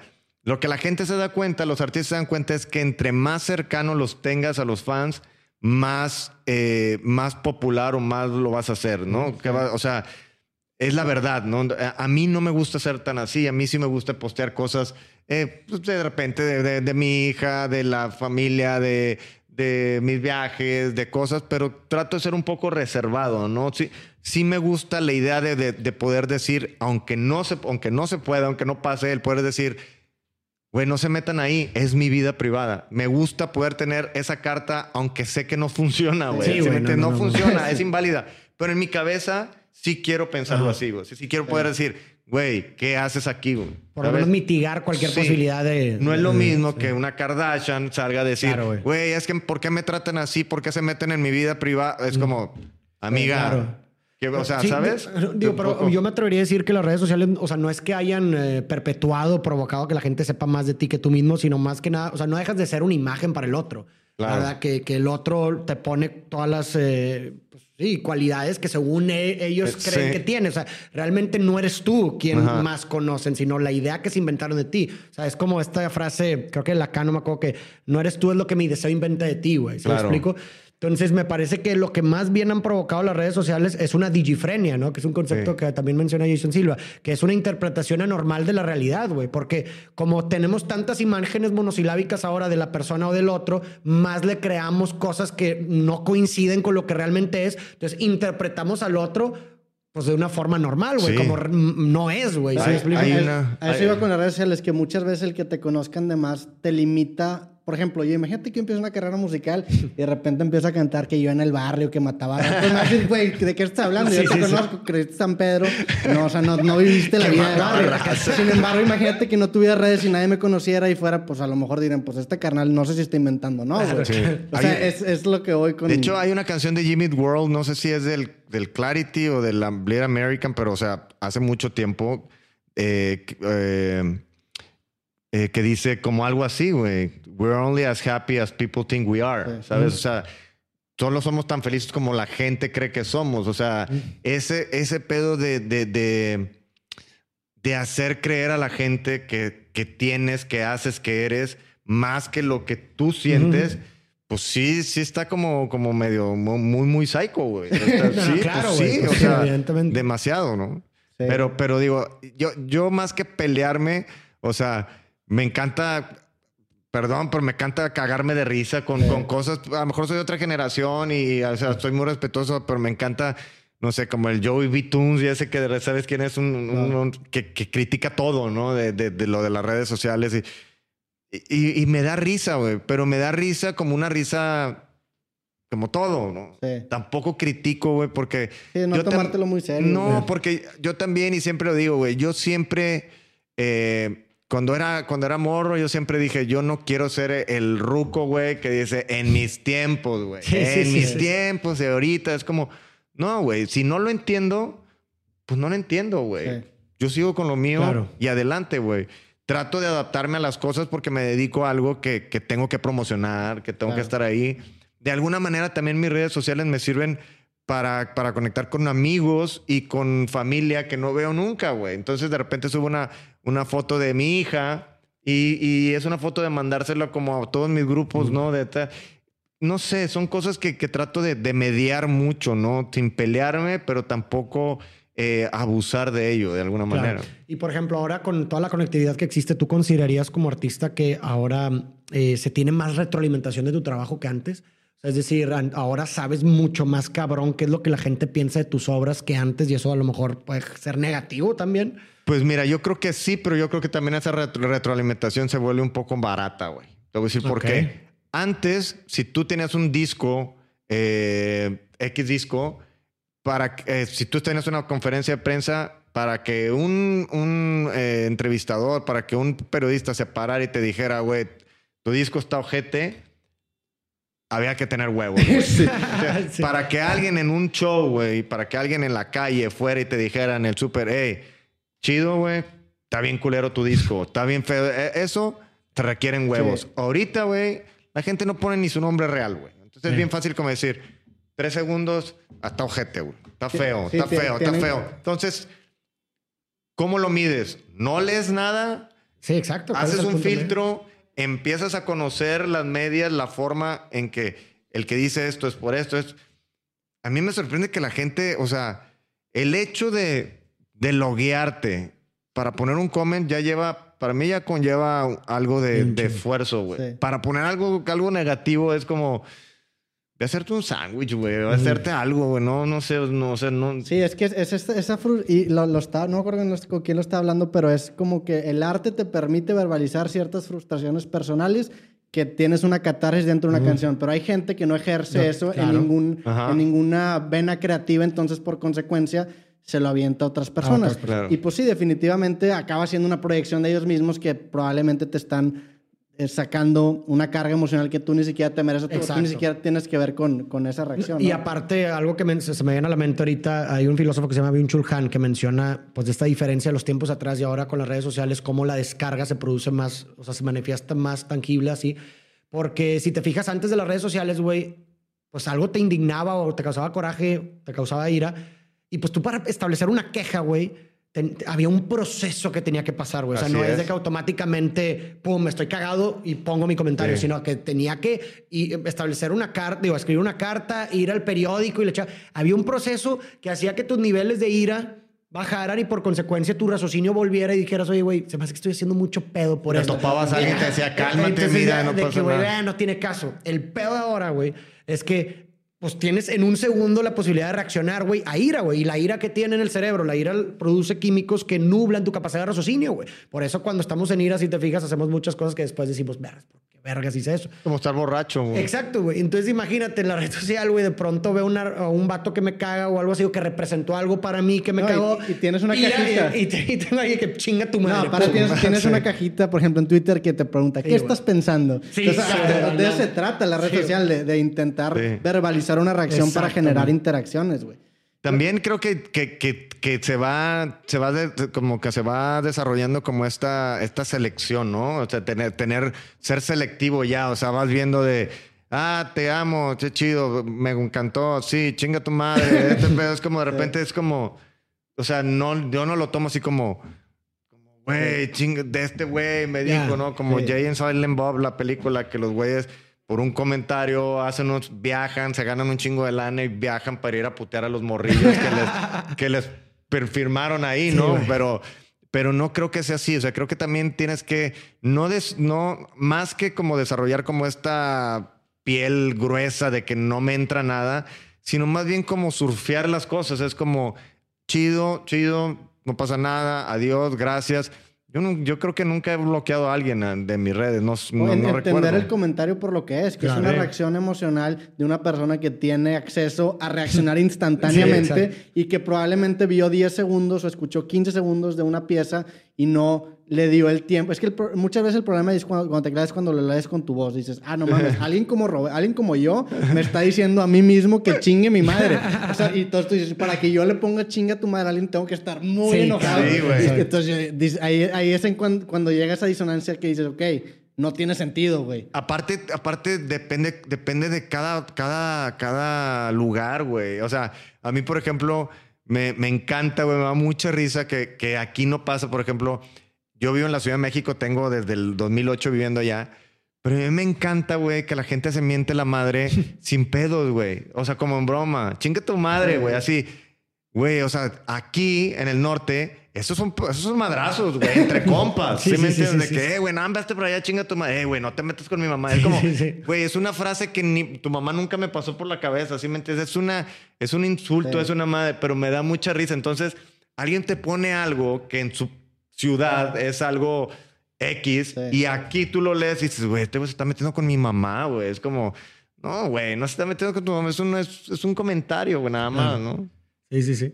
Oigan, pues, ¿qué les parece para no quitarte más tiempo, güey? De, yo sé que tienes que ir a hacer soundcheck. Pasamos a un, al análisis de la rola, de alguna rola que quieras. Lo y, que y quieran con ustedes, eso terminamos. sí. ¿Qué canción te gustaría que analizáramos? Mm, No sé, ustedes Una, más bien. Una tuya, Sí, una de sí. división Pues o, puede, de, puede ser una división o, o de- o de del tuya. De, si quieren, de división, la- de división, la que ustedes quieran, güey. La- Ustedes ¿cuál? escojan. Farid, tú eres el, el dueño del programa. Eh, pues a ver, ¿cuál será bueno, güey? Digo, también con- con- conciliando también lo que la gente pueda conocer. Pues, a ver, pues está. A mí la que me gusta mucho güey, es la de Me tomé una pastilla. Esa sí. Me vi un video, me lo mandó un amigo, me mandó un amigo que, que hablaste de, de Ah, que en la isla sí. del padre estabas con esa canción. Sí, güey. Es que Sí, por güey. eso significa- volvemos a lo Sí, mismo, lo que volvamos a la reza, representa la rola, güey. Sí, que, O sea, que la- fuiste a poner flores y Sí, fogatas. güey, me batearon, cabrón. Aparte, pues la rola, pues habla del mar y Sí. cosas así. Pues, está en la isla, me acaban de batear. Y era de que vergas, güey. De hecho, con mi roomie, el que está aquí, estaba con él, güey. Qué chido. Y güey. toda la rola. No, qué chido que te batearon, digo, pero qué chido. Bueno, pero... pues, ser era- parte de. Es que Ah, es claro. bien bonito ese pedo de, de- de como músico, como ser soundtrack de, de historias y de Sí. partes de la, de la vida de la gente, güey. E- Eso es bien, eso es bien bonito para mí, ¿no? Cuando de repente la gente me cuenta esas cosas, es como, wow. Sí, Eh, Eso también es como una temática muy en común tuyo, el, el mar, ¿no? O sea, como que Sí. esa- el concepto del, del, del, no sé, pues de la, la tienes alta mar, como que me, Sí. me, me das como una imagen mucho de, de que en otra vida pudiste haber sido capitán de un barco, como eh, lo dice Pues mucho... eso mencionan, me tomé una pastilla, Sí. Frank Turner lo piratas y- Frank Turner lo dice en una canción, dice Ways of Life We Forgotten, como que esa vida del capitán siento que en Claro. otra vida pudiste haber... Sí, era, era, fíjate, fue algo que, que adopté como mucho desde, desde muy, desde principios de los 2000 o algo así. Y de ahí muchos, a muchos amigos y muchos, eh, capitán, capitán, me- es como un apodo que me dicen, eh, no sé, de- a lo mejor capitán del barco, que es división minúscula, capitán de, no sé, güey, ¿sabes? Es, es, es, es un apodo que, que la gente me lo dice con mucho cariño. em, pero sí tengo como, como esta tendencia. o- eh, ahorita trato un poco de, de alejarme porque siento que lo he explotado mucho de alguna manera, pero, pero sí, o sea, yo nací en Matamoros, no voy a decir que soy un, un, uh, niño playero que mueve la panza porque pues la playa, sí, o sea, no soy lanchero, ¿no? Pero, pero la, pues está a, a 15 minutos de, de- de Matamoros, entonces para mí siempre el mar es como una analogía que puedes, que es como el espacio, ¿no? Que puedes jugar con ella de muchas maneras, Claro. ¿no? ¿Por qué? Porque tiene demasiado misticismo, es algo Claro. que va y viene, es algo que, que no sabes, es algo que sana, ¿no? Para mí el mar, lo que es el mar y más que nada la carretera son lugares que, que, que sanan, güey. O Claro. sea, si tú tienes algo, maneja, güey, salte, viaja. O sea, mucha gente dice, viajo, puedo sí en el avión. Sí, sí, o sea, sí. Pero para mí la carretera, güey. O sea, el hecho de cuando paso, paso momentos personales difíciles, cosas. Yo lo primero que le digo como a, a- a- a mi oficina o así es como, güey, ponme a chambear, ponme a tocar, güey. Claro. Quiero salir a tocar. ¿A dónde? Acústicos, güey. ¿Cuántos? Los que se puedan, güey. Quiero estar, quiero estar en movimiento, güey. Quiero estar en la carretera, quiero estar así. O sea, eso y para mí el mar también tiene como mucho eso, güey. Tiene mucho, Sí, mucha claro. O sea, analogía. a, a mí también me encanta el mar, la verdad. Es uno, me, me fascina ir. Y me parece que mucha gente lo que asocia con el mar es, son precisamente momentos reflexivos. O sea, para mí es un encuentro con la nada. O sea, porque cuando tú vas con el mar o con la carretera, como tú mencionas, es un encuentro con la nada en el sentido que estás contigo mismo y pues de pronto pues no, no estás más que hablando contigo mismo. Claro. Y muchas veces en, en ese diálogo interno pues se producen preguntas, güey, o respuestas que pues pueden, son muy, muy, muy catárticas y creativas, güey. De pronto te, pues estás reflexionando de qué pedo con mi vida y la chingada. Y eso es, ese tipo de, de diálogos creativos se dan en el mar, güey. Aparte también si lo, si, lo ves de una manera así, es, es como, como el ecosistema o, la parte que tenemos como más, eh, más extrema, güey. ¿Por qué? Porque, o sea, si tú quieres llegar al Amazonas, güey, para llegar al Amazonas vas a empezar a entrar por, por, por una montaña, eh, arbustos, bla, bla, bla. O sea, el mar estás ahí y a 100 metros de ahí Sí. tú ya puedes, o sea, ya no eres nadie, güey. O sea, ahí te pueden destrozar, güey. te da esa humildad, o sea, es, Es- como voltear sí, a ver al cielo, pero lo tienes enfrente y dices, no mames, soy una mierda a comparación de Exacto. toda esta inmensidad. Exacto. Es Y a- como estar parado en un precipicio, güey, de aparte alguna manera. lo ves y no, el, el no entender o no saber qué hay debajo le agrega como que este elemento. Eso. Y luego también está como que este ruido blanco que producen las olas. Hay una frase muy buena de, de John K. Samson, una canción que dice, pone el radio en estática y pretende que es el mar. Como que este, Sí. este shh genera como que un estado, pues como un mantra también. Sí, que te- que es te eso. hace se me hace súper, súper eh, raro que, o sea, que de repente la gente va a la playa para ir a un club de playa y poner a poner a Sí, escuchar es una- música sí, fuerte. güey. Es como, güey, quiero estar, o sea, vengo a esto, güey. Claro. Venimos, creo que venimos a esto, güey. No, Pa- para co- eso está la disco en tu ciudad, güey. si vas acá con mi compadre Farid, de repente saca los hongos y te, te, te hace una ceremonia. Pues mejor, Bueno. ¿no? Pues está No, bien. pues sí. Pero Oye, sí. pero de- de- incluso ahorita me pongo a pensar y, y- y existe como una especie de metanarrativa incluso atrás. O sea, una metanarrativa que, que de forma inconsciente entiende, ¿sabes? O sea, tú ves el mar y precisamente pues es una, hay, hay una capa que esconde una incertidumbre y arriba aparece un orden. Entonces esta Sí. simbiosis entre lo caótico y el orden que es la vida en misma, güey, ¿no? O sea, está Sí. un- un- puedes navegar a través de ella, pero existe un pues un mundo caótico de inesper- cosas inesperadas que surgen. Y lo, vida, y lo ¿no? loco también es que los peligros acaban en la orilla, güey.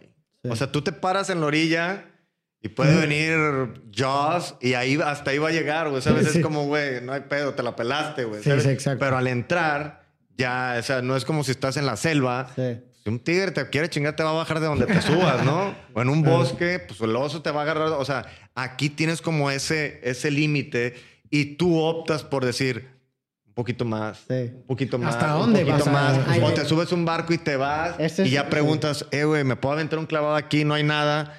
Pues el güey te va a decir, no, no hay nada. Pues no hay nada, o sea, sí hay. Sí. O sea, no, no hay tiburones blancos, güey, pero hay cosas. Esa idea- Y tú, o y sea, no las puedes ver, güey. no, y tú, o sea, tú optas por echarte ese clavado. Es decir, se siente cabrón de repente, ay, güey, de que sabes, pero, pero es eso, güey. O sea, como que siento que es como, no sé, como esta amistad, como que te sana, te quiere, pero también te quiere, Sí. o sea, si que te... te, te- si, te, si te pasas de lanza, te lleva la chingada. Esa, esa relación con el mar de jugar, eh, un, hay un juego que se llama culo, que, el, que nadas hasta ahí, el primero que diga culo gana el juego. O sea, ese tipo de, de ¿Cómo? ¿El comportamiento. que gane- O sea, tú te metes al mar con alguien y nadas y el primero que diga, no, hasta aquí. Ah, o sea, el que no llegue más Ajá, lejos. pero pero es, es una- es un juego con la pulsión de muerte, o sea, estás jugando con tu ¿Eh? propia mortalidad. Y esa relación con el mar se me hace bien interesante. Hay una, hay una canción de Frightened Rabbit que se llama Swim Until You Can't See Land. Y es una canción que siento yo que es como una alegoría a un güey que, es- que, se- que, que está saliendo una, de una relación y simplemente nada, Sí. dejando atrás a la persona. Y el mar, sí, el- o sea, digo, nos podemos poner bien, bien poéticos con el mar, pero te, te, te, como que te automáticamente y visualmente hablando te cambia la perspectiva de muchas cosas Claro. porque te pone en un contexto bien diferente. O sea, el hecho de estar aquí en un cuarto, pues presentamos las ideas dentro de un Claro. ambiente muy cerrado. Ahí te ves automáticamente chiquito. No, y, Sí, sí, y sí. siempre me, y siempre como que me, me atrajo mucho como, como todos los simbolismos que tiene el mar, ¿no? De toda esta vida. O sea, la, tengo un disco que se llama Sirenas, güey. Claro. O sea, que es como, como un juego de palabras, pero, pero, o sea, como que todo esto siempre me llamó mucho como la atención de todo, de todo eso, ¿no? De, desde cómo se viajaba en, en- en el mar hace años, de todo eso, ¿no? Y, y de repente experimentaba yo cosas eh, hace mucho, cuando tendría yo unos 15 años, fui a un crucero, güey. Fui con unos amigos, mi mamá me dio permiso de irme con dos amigos a un crucero, güey, a los 15 años, porque no sé, güey, pero bueno, nos fuimos. Y yo me salí en las noches, güey, eh, y te ponías, o sea, te, ya que sales ahí, güey, eh, si son momentos en donde el barco no, no está como, como dando a todo, Ujú. Pues, güey, está muy cabrón la inmensidad que sientes ahí, güey. claro, O sea, si, si es una noche de. Si no es una noche de luna llena, güey, o sea, tú vas a estar en el agua como si estuvieras con los ojos cerrados, güey. O sea, totalmente, güey. O sea, y eso nunca lo imaginas. Tú te imaginas este Castaway, ¿no? De este güey, o- o- o Titanic, ¿no? De que ahí todo iluminado. Es como. Todavía puede ser más creepy este pedo, o sea, estar a oscuras en esta, en esta inmensidad. Es una humildad cósmica que te Ujú. brinda. Y Claro. estar en medio de un barco gigante de miles de toneladas y todo. Aún así decir, güey, estoy en, un, estoy en una hoja, güey, estoy en una lancha, güey. O sea, si este güey quiere, esto, esto no dura dos segundos, güey, ¿sabes? Y, y- y eso es como, es bien, bien impresionante, ¿no? Como, no sé, es algo que siento que son de esas cosas que, que nunca dejan de sorprender. Claro. Y está bien chido como el pensar el... Conocemos más el espacio exterior que Sí, las güey. profundidades del mar. Eso es, eso es- te vuela la cabeza. Claro, güey. Sí, completamente. Digo, toda esta reflexión fue solamente con el simbolismo del mar. Es Sí. muy chido analizar rolas. Pero bueno, entonces vamos a empezar con Me tomé una pastilla. Vamos a irnos estrofa por estrofa y pues Va. si hay algo que comentar, lo comentamos y a ver qué, qué conversación genera. Esa es la dinámica, ¿no? Entonces, bueno, el primer párrafo. Me tomé una pastilla, me juraron que haría, olvidarme de que no estás aquí. Y entre frascos vacíos que hoy alfombran mi barco, no despierto ni puedo dormir. Estoy bien. Pues bueno, primero nosotros y luego, la, y luego, Y y luego luego acá, Javier. acá nos pone palomita roja, tachita. Pues lo primero, con base en lo que hemos platicado, me dice, me viene el capitán, eres tú, güey. O sea, si te han Sí. dicho siempre capitán, es una especie de proyección a esta situación en donde estás en el barco pues viviendo posiblemente un desamor que, bueno, a través, que trates de curar a con, con, con, medicinas y con frascos, ¿no? Se, digo, se me viene mucho, ya que nos platicaste ahorita en la conversación, como que esta idea de que cuando tienes un mal emocional es vente a tocar y, o, o sal. Así es. es, es simplemente la pastilla es como que esa, esa, pues esa, esa ente externo en el que te distrae para no estar pensando. Claro. No, sé si, no sé una pastilla, ¿verdad? No sé si a lo mejor es una pastilla que... La, el, el, hecho, el, el, la analogía de la pastilla es simplemente el, el, el, ponerte hasta la madre, ¿no? Realmente el, tomar, el, drogarte, lo que, lo que necesites cualquier tú. Objeto cualquier objeto, ¿no? Y, y, y, de eso habla, ¿no? Es como, como decir, güey, eh, eh, esto cura las penas, ¿no? Y después decir, güey, no mames, o sea, estoy alfombrado de, de, de, de estos frascos, güey, de pastillas o de o de, o de alcohol o de lo que sea. Y, y, y sigo igual, güey. O, sea, o sea, eso no, no, no, no, no cambia, güey, ¿no? Entonces, era un poco eso, ¿no? De, de, de jugar con, esa, con esas cosas, ¿no? De, de, la idea de, de, que, de que hay cosas que curan o que, que te hacen olvidar, ¿no? Y, y realmente no, güey. Lo que cura es el tiempo, güey. Lo que claro. cura es eso. No hay... O sea no sé, la lobotomía probablemente te va a curar, pero nadie quiere ir a meterse claro. en una lobotomía. Sí, por... o sea, me parece que el problema así como de, de, buscar este tipo de objetos para canalizar esta pulsión es que una, o sea, en los excesos te, te terminas volviendo dependiente a estas sustancias Sí. para por eso, porque finalmente no se produce una, una sanación real porque, eh, eh, o sea, lo que estás tratando es evitar la situación, o sea, renegarla, resistirla y, la, y, y, y por lo, los procesos químicos que producen esas sustancias, es se cuenta que lo que estás haciendo es simplemente postergar la salida de esas sustancias que lo, como pues practicando un, un principio psicológico es que lo que lo que reprimes no se desvanece, sino que postergas su salida mientras te pudre por dentro. Exacto, y, y, y empeoran las cosas. Exacto. La- realmente, en mi experiencia, empeoran las cosas, ¿no? Entonces, el decir no despierto ni puedo dormir es como, güey, ni estoy aquí ni estoy allá, estoy hecho mierda aquí. Muerto en vida. Es como ponerle pausa a tu partido de FIFA. O sea, que que quites el pausa, pues va a seguir en el mismo minuto. Y la Exacto, realidad es que la exacto. forma de salir del infierno es atravesándolo. O sea, tienes que caminar, tienes que recorrer, tienes que contemplar tu forever empty, tu vacío interno, Exacto. para poder después verbalizarlo y sacarlo y superarlo ya después. ¿no? Exactamente. Sí, totalmente es eso. Es muy bien. Ok, entonces el segundo estrofa se, se repite, mejoraron. ajá, Sí. Y luego, y preguntas pirata, dime cómo estás, cómo te trata la mar. Aquí alguien te extraña y cuenta las horas, pero nada cuenta si tú no estás. Ok, aquí mi pregunta es, y preguntas pirata, dime cómo estás. O sea, eh, ¿quién pregunta, güey? Esto es, es la idea de, de una, una llamada telefónica, digamos, ¿no? De Ah, alguien. al- alguien exterior o, la- o el que está escuchando La se idea- preguntará. La idea de esta, de esta canción era, es en parte también el hecho de, del tour, de salir a tocar, ¿no? La mar para mí era como el, eh, el salir, ¿no? Era como, como la carretera, era como salir a aventurarte, ¿no? Este, Alguien te llama y te pregunta a ti, Sí, te como dice, decir, pirata, ¿cómo estás? eh, sí, exactamente. ¿Cómo te O sea, trata la mar? Yo, eh, a mí me, me gusta mucho poner como las letras en mis, en mis discos o en donde sea, porque tiene mucho que ver los, los signos de interrogación, las comas y todo, ¿no? Este, porque es. Y preguntas, pirata, dime cómo estás. O sea, es alguien preguntándome a mí Ujú. cómo estás. No es una llamada de que, güey, ¿cómo estás, güey? Este, ¿cómo te trata la mar? O sea, ¿cómo te trata el mundo, güey? Claro. cómo te trata lo que está allá afuera, güey. O sea, lo que, en pocas palabras, lo que quieres hacer, lo que, por lo que dejaste, por lo que te fuiste de aquí, por, Claro. por lo que me dejaste, no, no, no por lo que me dejaste, pero por lo que, la razón de por qué no estás aquí es esa que está allá afuera. Ujú. ¿Cómo te trata eso que está allá afuera, no?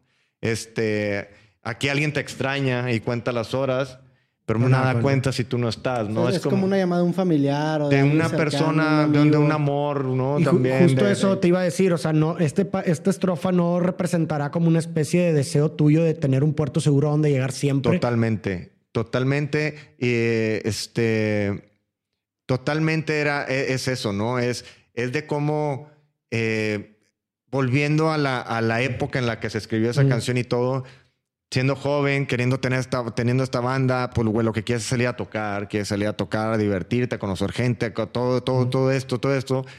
Y cuando lo empiezas a lograr y cuando empieza a pasar todo eso, güey, te das cuenta que lo que quieres está allá, güey. O sea, está en el puerto, está en, la, en el lugar donde, de donde querías salir, güey, ¿no? ¿no? No salir por la persona, no, no, no es que no quieras quedarte, pero tú generalmente siempre pasa, pasa esto, ¿no? En las historias es como la pareja que es como, güey, lo vas a lograr, lo vamos a, vas a estar bien, va, va, va, va. Se va alguien y empieza a lograr cosas y muchas veces empiezan a, a olvidar, ¿no? Entre ellos.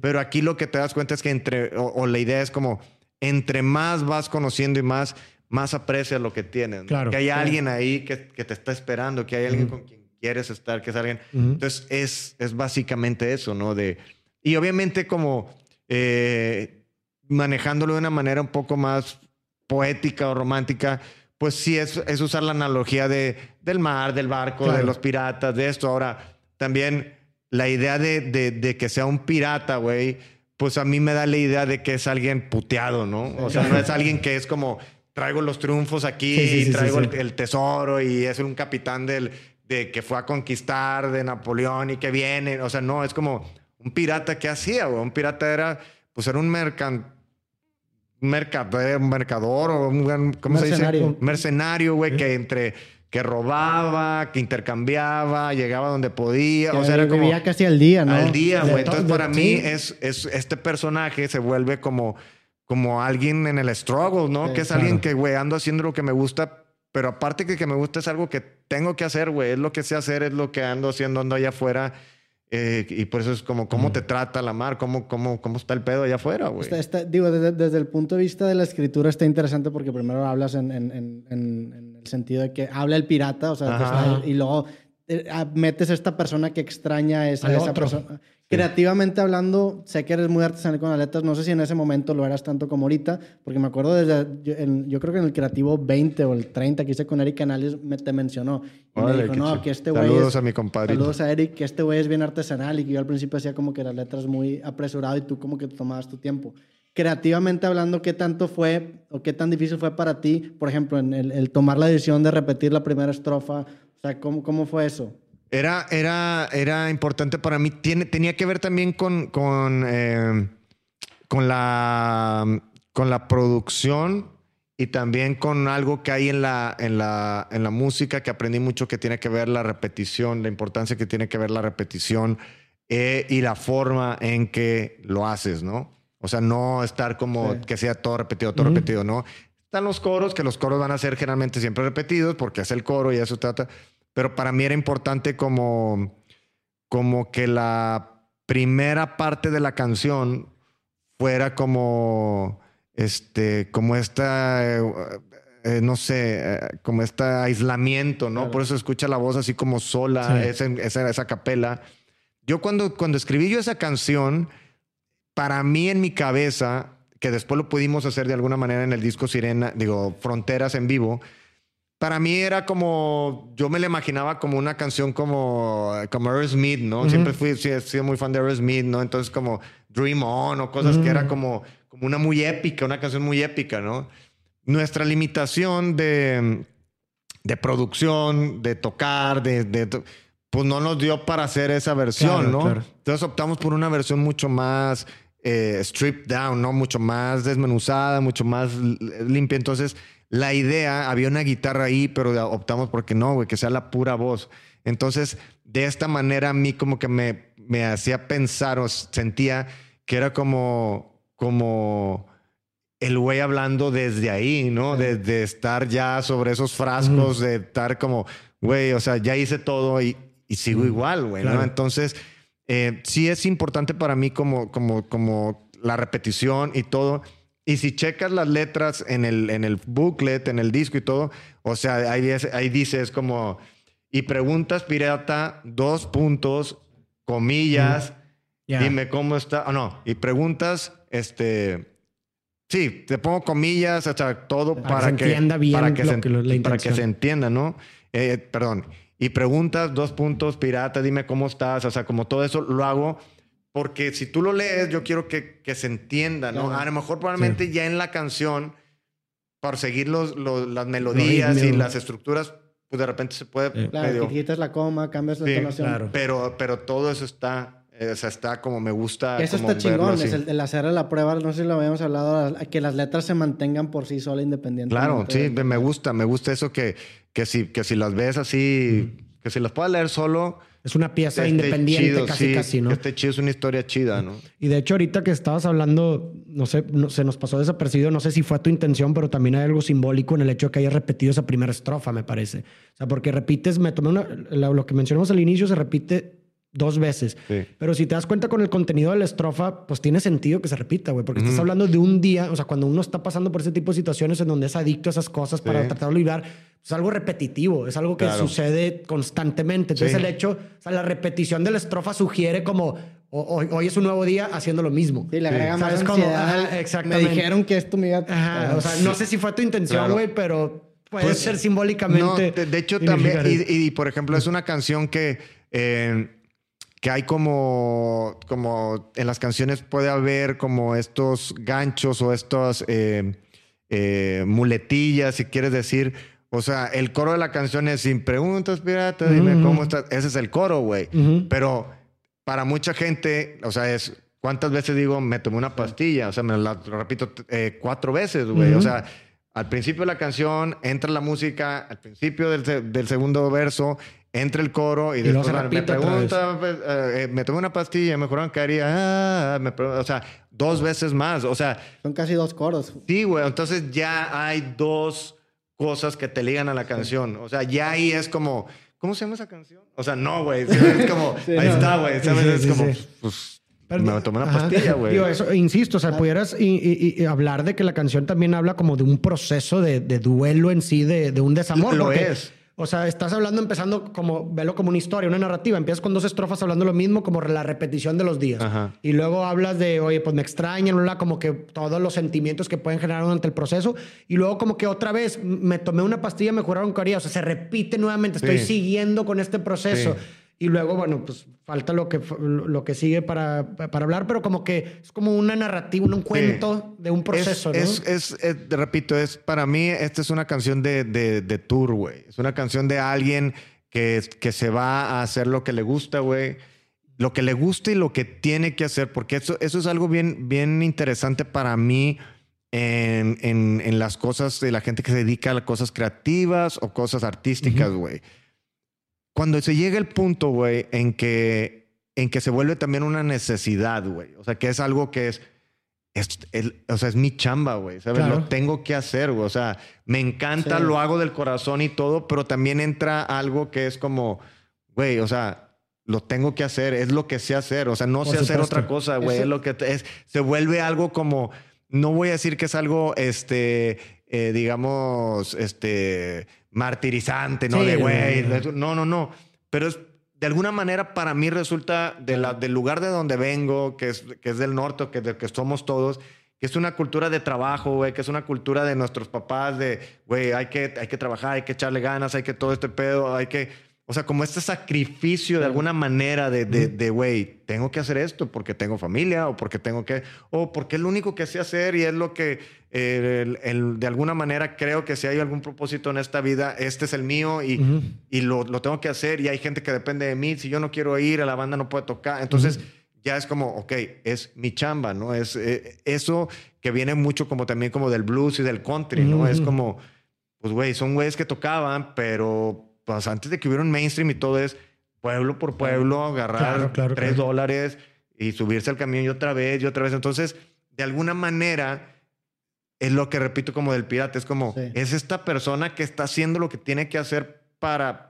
Porque Porque es lo lo que hace, güey. Es Sí, lo es que lo que hace. Y ese, ese es el peso de poner la palabra pirata y no Javier, porque pirata ya implica que es su trabajo, entonces eso es lo que tiene que hacer. Exactamente, es este mercenario, güey, es esta persona que anda buscando suerte, güey, que anda buscando, esperando que le vaya bien ahí y que afuera. no es la primera vez que hace eso, Eh, porque no es la ya, primera ya lo vez. identifican Sí. como pirata, ¿no? Sí, y que no es una vez que fue, o sea, Sí, es, este güey anda allá afuera. Y no, digo, no sé cómo termina la canción, a lo mejor me estoy adelantando, pero no sé si termina como infinito o, o termina ese como infinito, ¿no? Termina, Con el coro aquí. O Con sea, preguntas coro. pirata, dime cómo estás. sí, termina con el coro, en la versión Fronteras termina repitiendo, si tú no estás, Ujú. tú no estás. Pero bueno, entonces, o sea, realmente tiene sentido. Entonces, lo, lo primero me tomé una pastilla esto, olvidarme de que no estás aquí, realmente no estás hablando de un desamor, sino de las personas que extrañas. Exacto. O sea, no estás, no estás pensando en una ruptura, sino en, en No. aquellas personas que te extrañan y con las que no Exactamente. estás. güey. en quién estás dejando atrás por lograr ese sueño o por hacer lo que tienes que hacer, ¿no? Y luego dice, pues digo, tiene sentido. Mira estas luces y esta gente, es tan frío este lugar. Cambia el aire de mis pulmones por tu perfume, solo así podría estar bien. Pues es el tour, ¿no? Eso me Sí. supongo. Estas luces es, el la escenario. luz del escenario, que, que, que realmente, pues, no, o sea, no es, ya ahorita ya, o sea, es muy diferente ahorita la, la posición en donde, en donde estoy ahorita que mi, mi idea de, de, de cómo veo las cosas, ¿no? Creo que soy una persona muy agradecida, he aprendido a ser muy agradecido los últimos años de mi vida. Eh, no es ya un lugar frío para mí, güey. Aunque ahorita pudiese ser más frío por, la, por el tamaño de... Claro. de- pero en aquel tiempo era como, como, como, pues como hacer esta comparación, ¿no? De que, güey, ¿de qué estás hablando, güey? O sea, están aquí mil, mil cabrones, mil Sí, gente aquí, güey, o sea, cantando tus rolas, sudando, porque eran lugares más chicos, sudando, el techo escurriendo, güey, o sea, todo este calor, todo este amor, toda esta energía, todo, todo, todo, todo, y aún así, o sea, te sientes frío, güey, dices, es, o sea, todo esto es falso, güey, ¿no? Claro. Todo esto, esto, esto sí vienen por, pero no vienen por mí, Sí, güey. te o sea, sientes no es solo en la multitud. es exacto, te sientes solo en medio de todo esto, ¿no? Entonces, habla como de esto, ¿no? Del escenario. Era importante para mí como poner eh, eso, ¿no? Que la canción hiciera eh, a- alusión a, a- a un escenario, a, Claro. un, a un show, a un algo.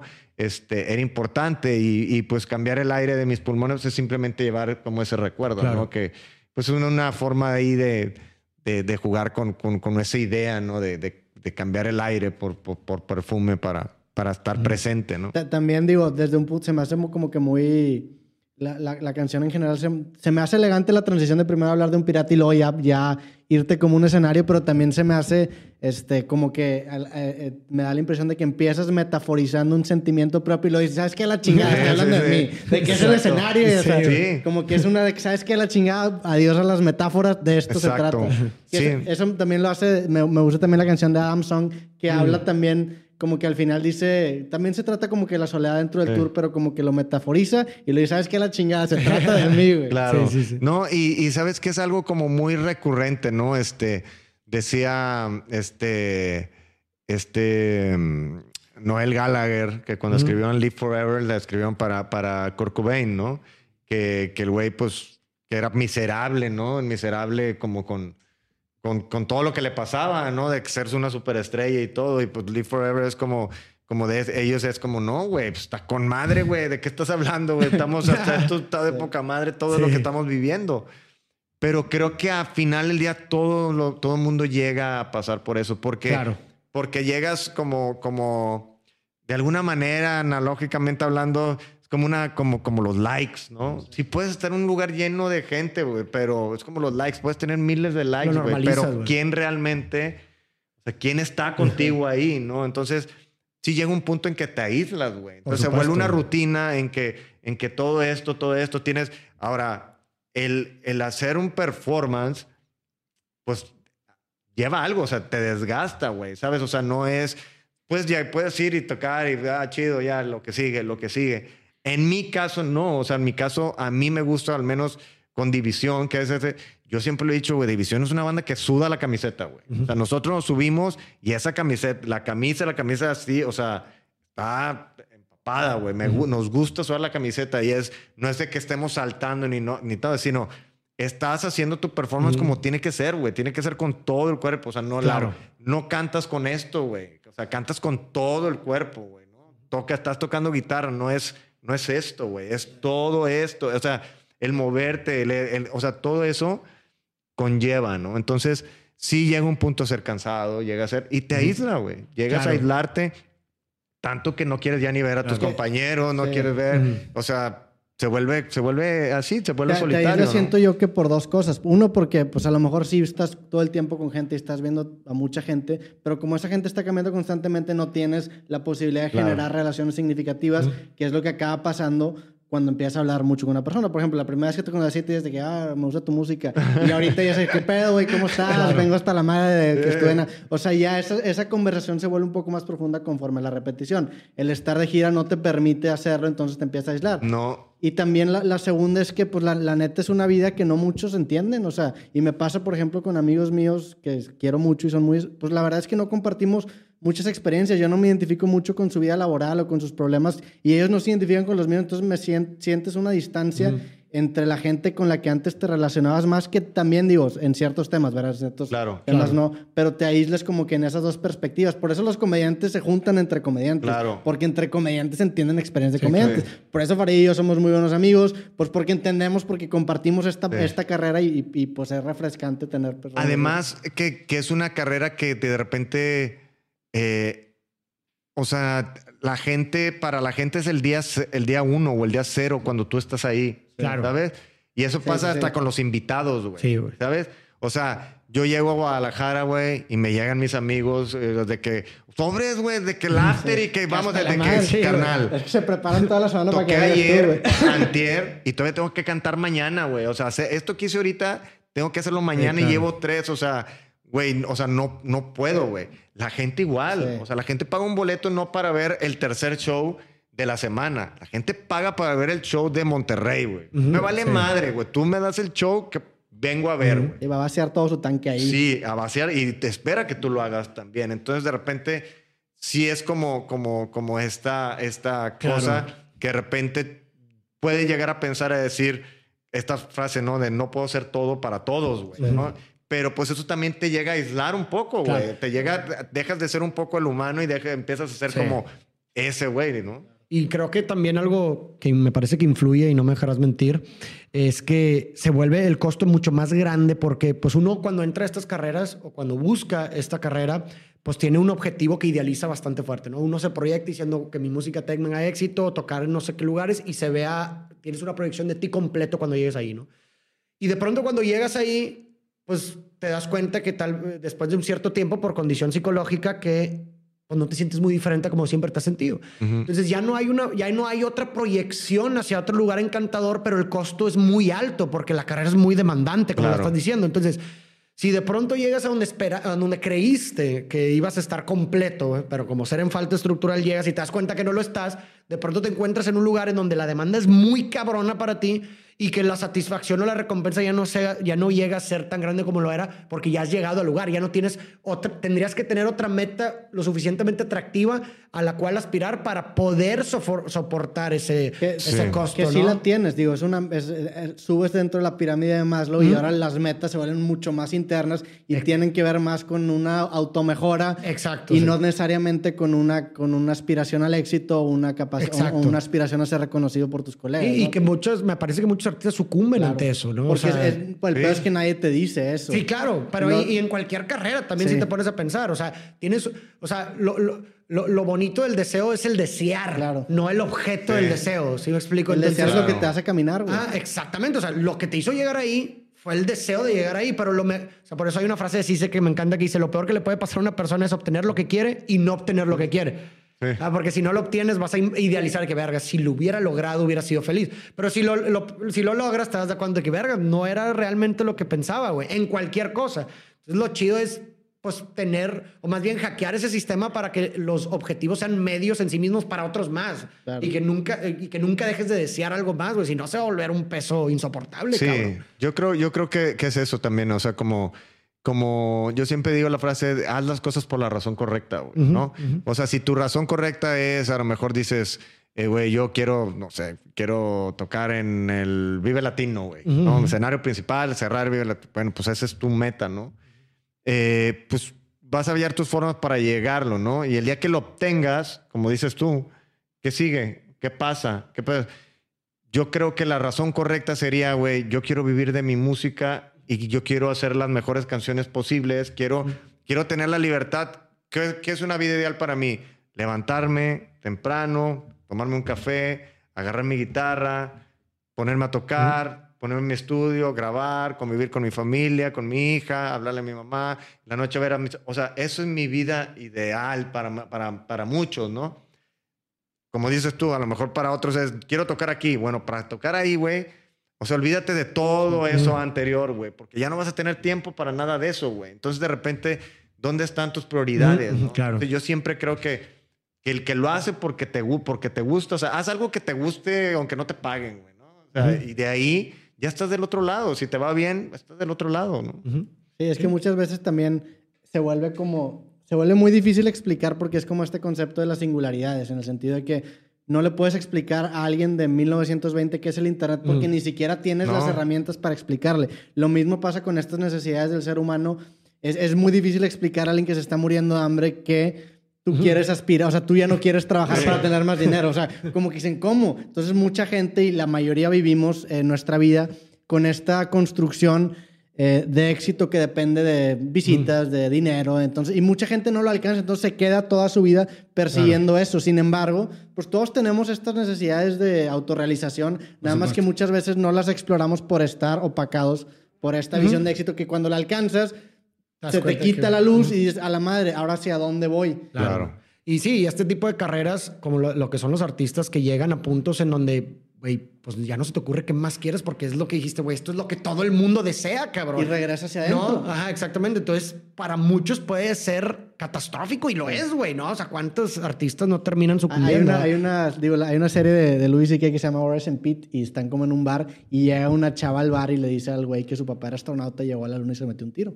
Porque toda su vida construyó su vida, o sea, su- vale la redundancia, su vida con la meta de llegar a la luna. Llegas a la luna y dices, a la madre, ¿qué sigue? Pues te tienes que forzar a ver tu propio vacío. Sí. Si no construiste nada significativo en el pasado, se vuelve bien triste, güey. Los futbolistas Sí, se retiran cabrón. y ¿qué pasa? Sí. Toda su vida se vuelve, del, y eso que se retiran los 35, de los 35 a los 80 se vuelve revivir esos 10 años. Pura nostalgia, güey. Ajá, y, y lo, y el hack es que sí se puede construir cosas que tengan valor. Claro. Lo decía Chael Sonnen, se retira Chael Sonnen y dice que el güey no le gusta colgar ni sus cinturones ni sus fotos de antes porque está raro. El vato dice, está raro esa gente que, llega- que regresa como que a su universidad con su chaqueta de la universidad. Sí. Como que está extraño de que, Claro. güey, tienes hijos, sigue con tu vida, güey. Sí, no, y aparte, o sea, si lo ves de una forma metafórica o simbólica, o sea, eso, eso es. Porque ahorita me pasó que fui a Chicago, güey. De hecho, lo mencioné en un episodio, creo que el anterior, que me fui a tomar. Yo soy muy fan de Jordan, güey. Entonces me fui a tomar una foto en la estatua de Jordan que está en el estadio de básquetbol, güey. Entonces, güey, llego, güey. Ahorita no hay temporada ni nada, o sea, realmente no tienes por qué ir a ese estadio, pero pues había más gente como yo que nomás fue a tomarse una foto de esa estatua. Y luego me quedé pensando, güey, y dije, güey, qué pedo que estamos realmente tomándonos una foto con una estatua de un vato que está vivo. O sea, está raro, güey. O sea, normalmente, pues te tomas fotos en cosas icónicas de Sí. gente que ya está muerta, como que pues es lo único que te queda y Claro. simboliza. Pero este güey está vivo, güey, ¿sabes cómo? O sea, está raro. Imagínate que alguien se toma una foto de una estatua tuya y estás aquí, güey, ¿sabes? Está raro. Entonces, Matamoros, ya gánenme mi estatua, no sean así, güey. al chile, güey. Y entonces, güey, me puse a pensar y dije, güey, no, güey, es que realmente este acto está muerto. O sea, este Michael Jordan, el que sale ahí con, el, Sí. con el uniforme y la no madre está. está. muerto porque tú ya no puedes ver ese Michael Jordan, güey. Ya no puedes ir al estadio a ver un partido de ese Michael Jordan, claro. a verguiar un partido y ser el mejor del mundo, güey. Entonces, realmente ese ya está muerto, güey. Y eso es como que la persona van y viven con la nostalgia que, güey, es lo que me queda de ese Michael Jordan, aún y cuando él esté vivo. Entonces, ahorita se me vino a la mente con lo que mencionas, porque es precisamente eso, o sea, como que la gente con, o sea, va haciendo cosas, pero realmente simbólicamente van muriendo tus, güey. O sea, a lo largo del tiempo Sí. van muriendo tus, que muchas veces atas esos tus a toda tu vida, güey, y vives pues prácticamente atado a todo lo que hiciste en el anterior cuando realmente ya no eres esa persona. Ya no eres el futbolista de 25 años rompiéndola, güey, metiendo cinco goles y que toda la gente te quiere. Ahorita eres otro güey. Ese güey ya se murió, güey. ¿no? Y Sí. a veces ese es un grave error porque pues vives atado a eso y termina siendo catastrófico. güey. Cuando es tan definitivo o definitorio tu, o sea, cuando es tan imponente la, la construcción de tu tú anterior, acabas habiendo hasta un duelo. O sea, por ejemplo, en el Claro. tema de relaciones, regresando a- al, al mundo un poco más musical, pues es un duelo el romper el tú con una pareja y que, porque ese tú realmente ya no existe. Y el hack, y lo, lo digo en el nuevo libro, que también me sale, eh, hay un capítulo que se llama El progreso suicida. El hack es dar ese salto de fe, matar a tu yo anterior, entendiendo que el nuevo yo dentro de su construcción considera a la construcción de tu yo anterior. Entonces ahí Sí, está esa persona, exacto. nada más que ahora es una versión pues actualizada. Exacto. exacto. Que a lo mejor con más limitaciones físicas, con un poco más canitas, un poco más gordito, pero pues sigue estando ahí. Pero, la esencia, güey. Sí, Sí, sí, no, nada, nada. Es que nada se queda igual. O sea, tú no eres el mismo que te vi hace cuántos meses, güey. hicimos el, el creativo, ¿no? O sea, todo se sigue moviendo, güey. O sea, todo, todo. Y eso es como lo primero que tenemos que, con lo que tenemos que estar en paz, güey, ¿no? es, es, difícil, ¿no? De repente, eh, que la gente se quede en donde mismo. E inclusive, cuando llega a pasar, que no pasa, porque repito, todo cambia, pero si hay gente que se queda ahí, se vuelve como algo disruptivo, güey, ¿no? De repente hay veces que ves a amigos que no ves desde la secundaria, güey y de repente tú te puedes topar amigos que no ves de la secundaria, que cada quien siguió su rollo y los ves y todo bien, güey. Pero de repente pasa algo con la persona que es como, güey, este güey se quedó igual que la secundaria. es como, güey, o sea, como que sí está como... Raro, está raro, güey. o sea, sí está... Las, experiencias que acaban construyendo una, una definición diferente de una persona escapan muchas veces de la rutina. Si una, si una persona se encierra en una rutina y hace lo mismo dos años, pues no va a cambiar tanto, al menos que algo que realmente le cause mucho shock lo force a cambiar. Cuando tienes una carrera que no tiene tanto una rutina, que no tiene, digo, ajá, que no tiene tanto, que es muy impredecible, que estás constantemente experimentando, viendo qué hacer, eres más propenso a ese cambio. Me pasó hace poquito, tuve una reunión con mis amigos de secundaria que les mando un abrazo. Pero es, no los quiero volver a ver. Saludos a todos. Sí, sí, sí. sí te Pero es, es, algo así, ¿no? Sí, digo, o sea, básicamente pudieras llegar a la premisa como hace lo que, en lo que dices, se me viene. O sea, el cambio de identidad es proporcional al contraste de las experiencias que vives. entre más contrastantes las experiencias, más cambios se te dan, güey. Entre menos contrastantes, más sutiles. Y el problema de una vida eh, tradicional, si así lo quieres ver o así lo quieres llamar, ¿no? De, de horario laboral, el mismo trabajo, la misma gente, etcétera, es que el, no hay mucho contraste en las experiencias. Vives casi lo mismo día con día, güey. Entonces los cambios son sutiles. eso también está leyendo un artículo hace algunos meses que hablaba sobre por qué el tiempo pasa más lento para los niños o se percibe así. Y, y, muchos dicen, no, pues a lo mejor para un niño que tiene tres años, un año es el 33% de su vida. Pero no era por ahí, era por la capacidad de asombro. La capacidad de asombro hace que más días sean memorables, entonces por consecuencia el día se siente más. Entonces una semana para ti en la que descubriste que hay una mariposa y Exactamente. que, no sé, que la niña de al lado tiene unas calzones rosas o algo así, te, que te generan asombro, entonces el tiempo se hace más memorable. Cuando te encierras y vives una vida muy repetitiva, ya no te acuerdas ni que hiciste el martes ni que hiciste el miércoles porque todos los días es una monotonía, ¿no? Exactamente, sí, sí, sí, así, así lo veo yo, ¿no? O sea, el contraste de las experiencias dictamina el... Ah, el, el, el, cambio de identidad. O sea, finalmente no se piensa cuáles son las experiencias que más te cambian. Aquellas que escapan por completo lo que tú concebías como una realidad, güey. Oye, la muerte de un ser querido, güey. Un desamor. O sea, cosas que contrarian las expectativas que tú tenías de lo que debería de ser o de lo que deberías de vivir. Es lo que, güey, a la verga te cambia por completo, ¿no?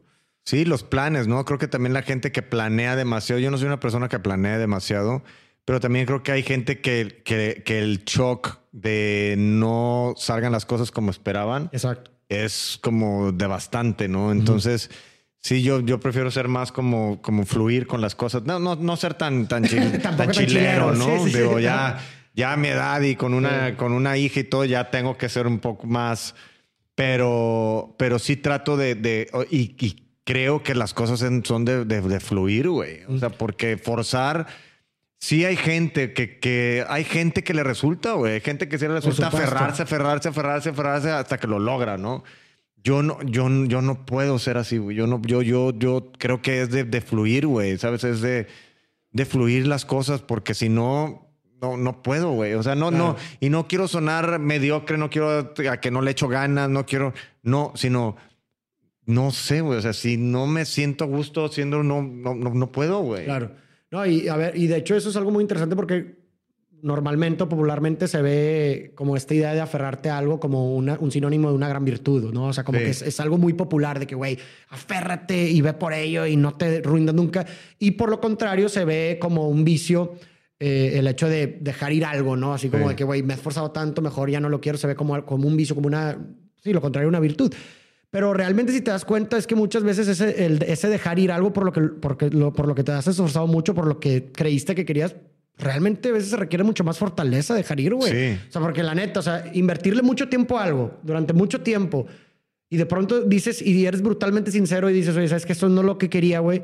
Pues, güey, darte cuenta de esa realización duele, güey. No es, no es muy de que, ah, chingón, güey, voy a dejar ir, qué débil soy. No, cabrón, o sea. No, yo creo que, yo creo que, digo, es difícil identificarlo, pero hay un punto importante en el que debes de decir, o sea, hasta aquí o adiós, este, decir adiós es crecer, decía Cerati, ¿no? Algo así. Una, ¿Es una canción de Cerati o no?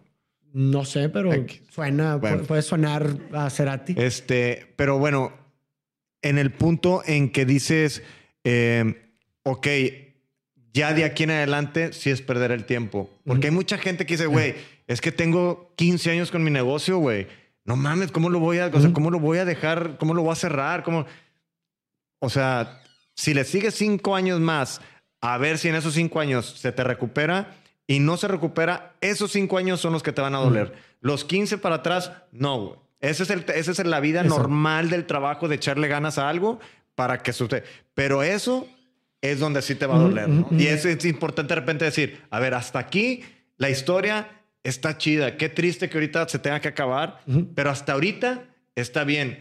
Sé que el volado es para adelante, lo quiero, no lo quiero hacer. Ok, si lo hago y me sale, chido. Si lo hago y no me sale, estos cinco años sí son tiempo perdido. Esto sí me va a doler, güey. Esto de acá no pasa nada, güey. Eso sí estuvo chido, ¿no? Eso en el, en el mundo del póker se le llama jugar en tilt. Cuando juegas en tilt es cuando pierdes una apuesta muy grande y por haber perdido esa apuesta estás y juegas y, y, o sea, te, te- ya, ya, ya tiene un costo el, el- el estar dentro de la mesa porque ya perdiste cierto dinero. O en el golf, por ejemplo, en el golf tienes un hoyo de la chingada y la- lo ideal es que dejes atrás ese hoyo y veas este hoyo como que esto lo voy a jugar independientemente de lo que pasó anterior, porque no tienen relación, no tienen por qué tener relación los eventos, es como un volado. Si a lo mejor salen cinco águilas seguidas, el siguiente volado va a tener las, el mismo 50-50 de que sea águila Claro, sol. claro. No tienen injerencia los eventos anteriores. Y ahorita, y ahorita que mencionas esto que te gusta mucho fluir y demás, digo, o sea, como creativo que eres y seguramente Roberto también se identificará. eh, o sea, eh, dentro de las cinco rasgos de personalidad, los creativos tienden a tener un grado alto de apertura, ¿no? Que es como precisamente esta habilidad de poder dejar fluir, ¿no? Y hay dos tipos de futuros, ¿no? Pudieras llamarle que hay un futuro que es inevitable. O sea, por ejemplo, mañana va a ser mañana, güey. Hagas lo que hagas, güey, ¿no? El sol va a salir. Es un futuro inevitable. Y tenemos el otro futuro que es el inesperado, güey. Aquellas cosas caóticas que de pronto, güey, pues el día de mañana pasan cosas que nunca pensaste que, ¿no? Claro. Y me parece que el creativo, güey, o el artista, por la experiencia que ha tenido su profesión, precisamente sabemos lo que es estar de pronto un proyecto que tenga éxito y de pronto, güey, a la verga estamos para abajo. O sea, Claro. hemos vivido mucho del futuro in- eh, inesperado que finalmente nos crea una cierta resiliencia para saber navegar o surfear esta ola de incertidumbre. No sé si te identificas con eso. güey. Sí, sí, totalmente. O sea, eh, a mí me gusta, eh, me gusta preparar las cosas hasta un punto que, que lo que se pueda salir de control esté dentro de control. No sé si me, si me, si me explico. Eh. Ensayas lo suficiente, pero no lo extremo para que todo tenga que salir perfecto. Ujú.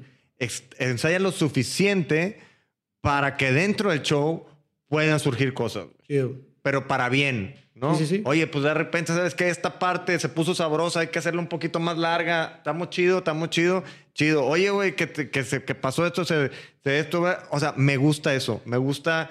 Creo que parte de, de la- de lo entretenido de esta carrera o de- de este rubro creativo o lo que sea, es eso, es no sé perfectamente qué rollo, ¿sí me entiendes? Claro, o sea, no es mañana tengo que ir a la oficina, meter, Ujú. checar, voy a hacer las otras, las 100 llamadas que tengo que hacer al día, voy a salir, voy a venir, me vas a preparar un sándwich, me voy a ir a dormir. Al día siguiente, o sea, no tenemos eso. Claro. O sea, eh, lo padre es eso. Para mí me gusta eso. Por eso decía lo, del, lo de la composición.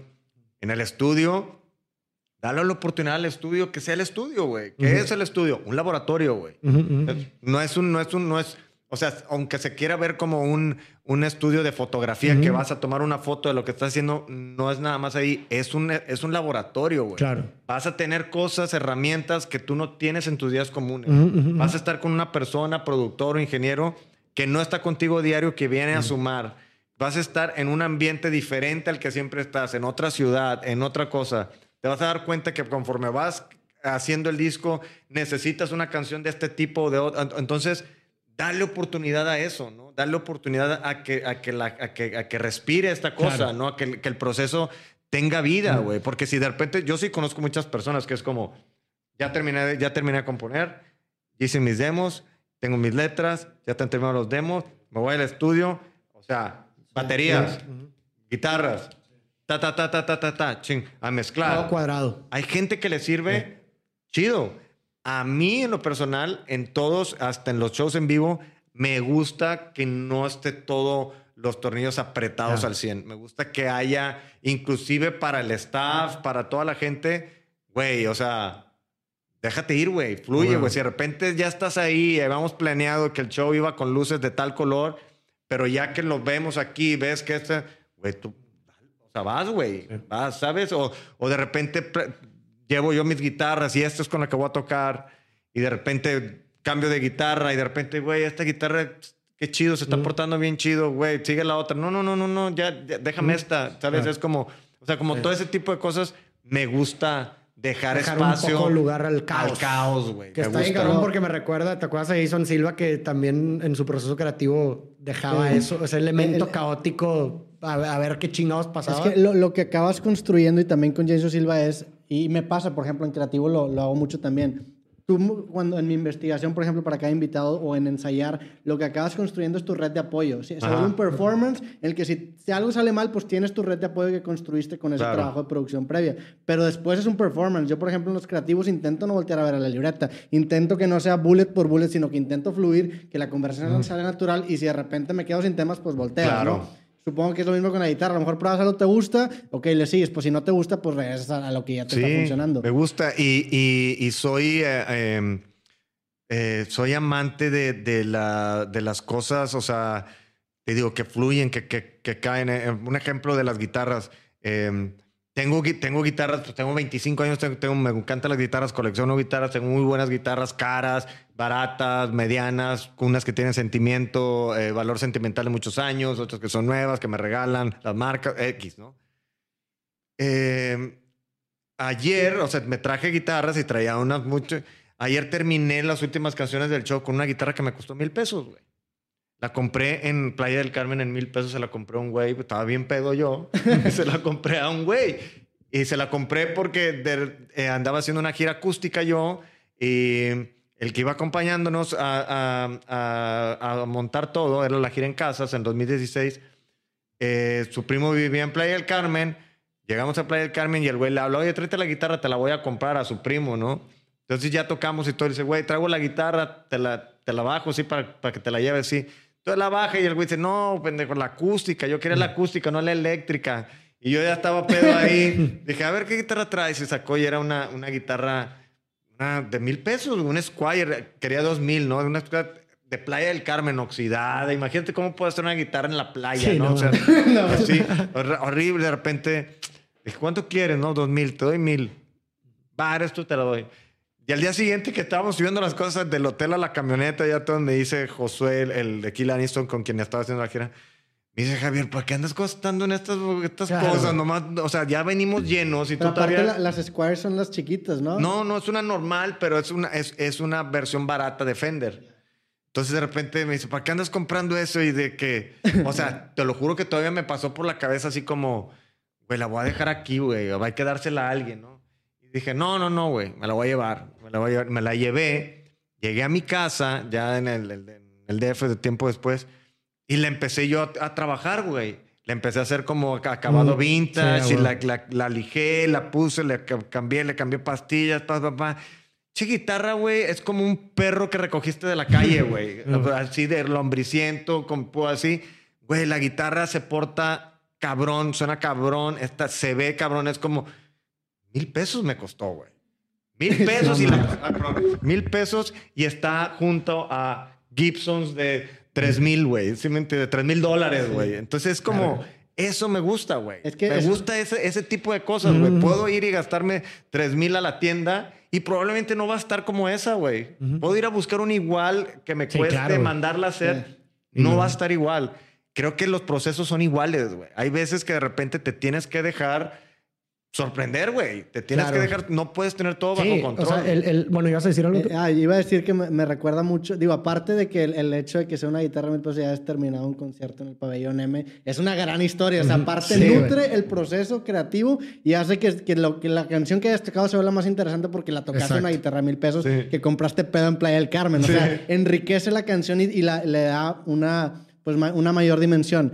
Y aparte también muchas veces el estilo mata la gramática y me pasa mucho escribiendo. O sea, muchas veces puedes escribir de la forma convencional, a lo mejor algún capítulo de un libro, pero pierdes tu voz, güey. El estilo es, es, es, tomar esas decisiones que a lo mejor no son correctas o no son las más propias dentro de tu género, pero al tomar estas decisiones incorrectas vas construyendo un estilo que se vuelve mucho más interesante que hacer lo que las reglas te dictan. Totalmente, güey. Sí, me parece que también el caos es como una variable necesaria para la, para la creatividad, para la creación. 100%. ¿no? O sea, porque si hablas que la creación es contingente de una sinapsis, de una idea nueva o una novedad, eh, haciendo conexión con una idea preexistente, el caos viene siendo esta novedad, este asombro que es necesario para hacer un choque con algo preexistente y producir una creación de algo completamente nuevo. Totalmente. Pero obviamente lo preexistente tendría que ser esta percepción o por lo menos la realidad de que tienes las habilidades necesarias para poder manejar ese caos, güey. Sí. Porque de pronto, ok,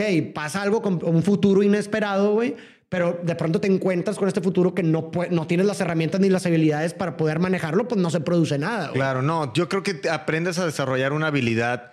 Eh, a, mí me encanta, por ejemplo, soy fan de, de, de, la, de las pulgas, de los mercados, de todo esto, güey, ¿no? Eh, y hay gente que es como muy, muy, muy clavada, ¿no? Entonces, de repente son lugares donde tú vas y tú te puedes ir a meter y ves un mugrero, güey. Y hay gente que sin, sin levantar un dedo es como esa ah, madre. Sí, sí. Ese, ese mueble, ¿no? O ese vaso, güey. O ese vaso es de los 60, güey.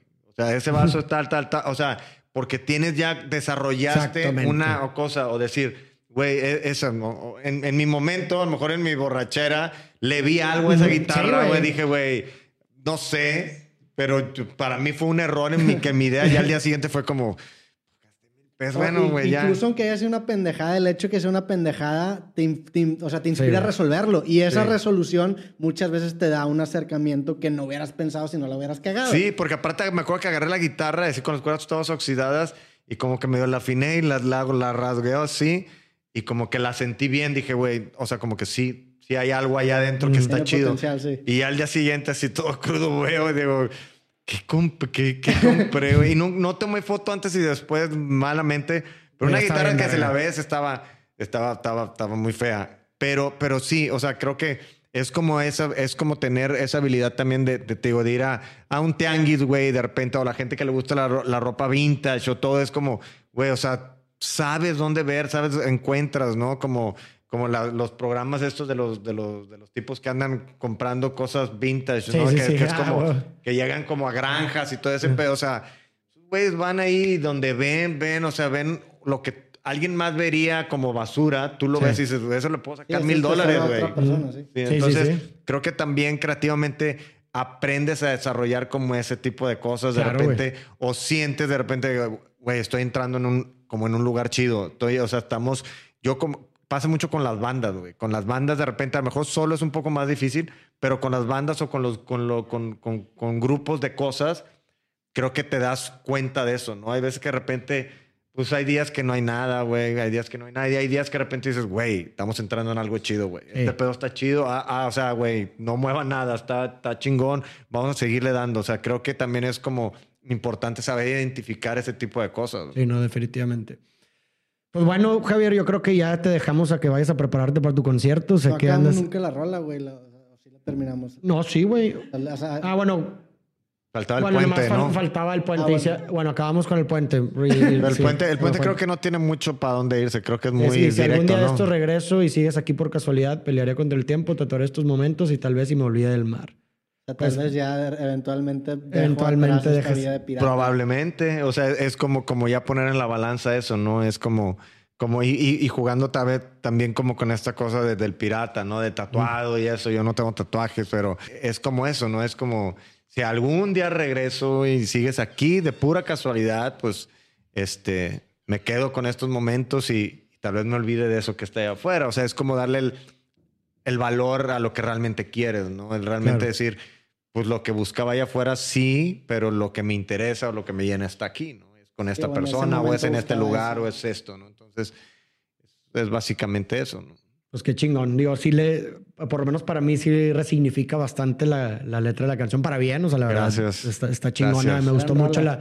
Y Sí, sabes que gran no me, rola, güey. rola, no eh, me güey. gusta mucho hablar de, de- de los significados, ¿eh? Porque sí, me imagino que porque, Porque no quieres siento- quitarle la, la interpretación subjetiva. Sí, suele, suele pasar, pero luego también creo que, que hay canciones que ya tienen mucho tiempo, ¿no? Pues ella tiene Claro. 15 años, pues digo, no, no, no, tampoco es como de pues, trata de X cosa que no tiene nada que ver. Creo que, creo que cualquier vertiente que pueda haber alrededor de la canción es válida, Por ¿sabes? O sea, no, no es como... Deja de ser tuya cuando. Sí, no es como, no, pues este güey ya estaba hablando del gobierno y la verdad es como, no, no, o sea, Sí, pues son espejos las canciones. Dicen Sí. más la interpretación de la Claro. persona que la interpreta. la Totalmente. Y Sí. digo, también pueden ocurrir eh, lo contrario, o sea, que te asombra, o sea, yo como audiencia o algo así, de pronto das la explicación y diga, no mames, o sea, me, me vuela la cabeza, por ejemplo, o encuentro algo chido, no sé, lo del pirata que ahorita que mencionabas, pues está chido eso, güey. Sí. O sea, si de pronto me eh, conozco eso, ese contexto y de que, ah, la verga, está bien chido ese pedo, ¿sabes? O Y sea, pasaba mucho hacer que en esa época, cuando, la- cuando me regalaban muchas cosas, güey, muchas cosas de piratas, de capitanes, de, del mar, o sea,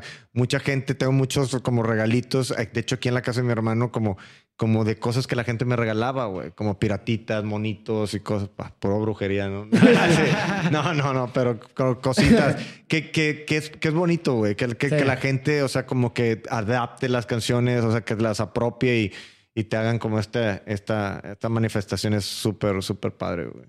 Pues muchas gracias, Javier, por No, gracias a ustedes. Qué, qué bueno que se pudo, que se pudo armar, güey. Qué, qué bueno chido, que- güey, la neta, Sí. lo disfruté bastante. Fue, Mucho. creo que ha sido el episodio más largo de Farid y Diego slash Roberto. Pues ahí, donde, sea- de, donde quiera que estés.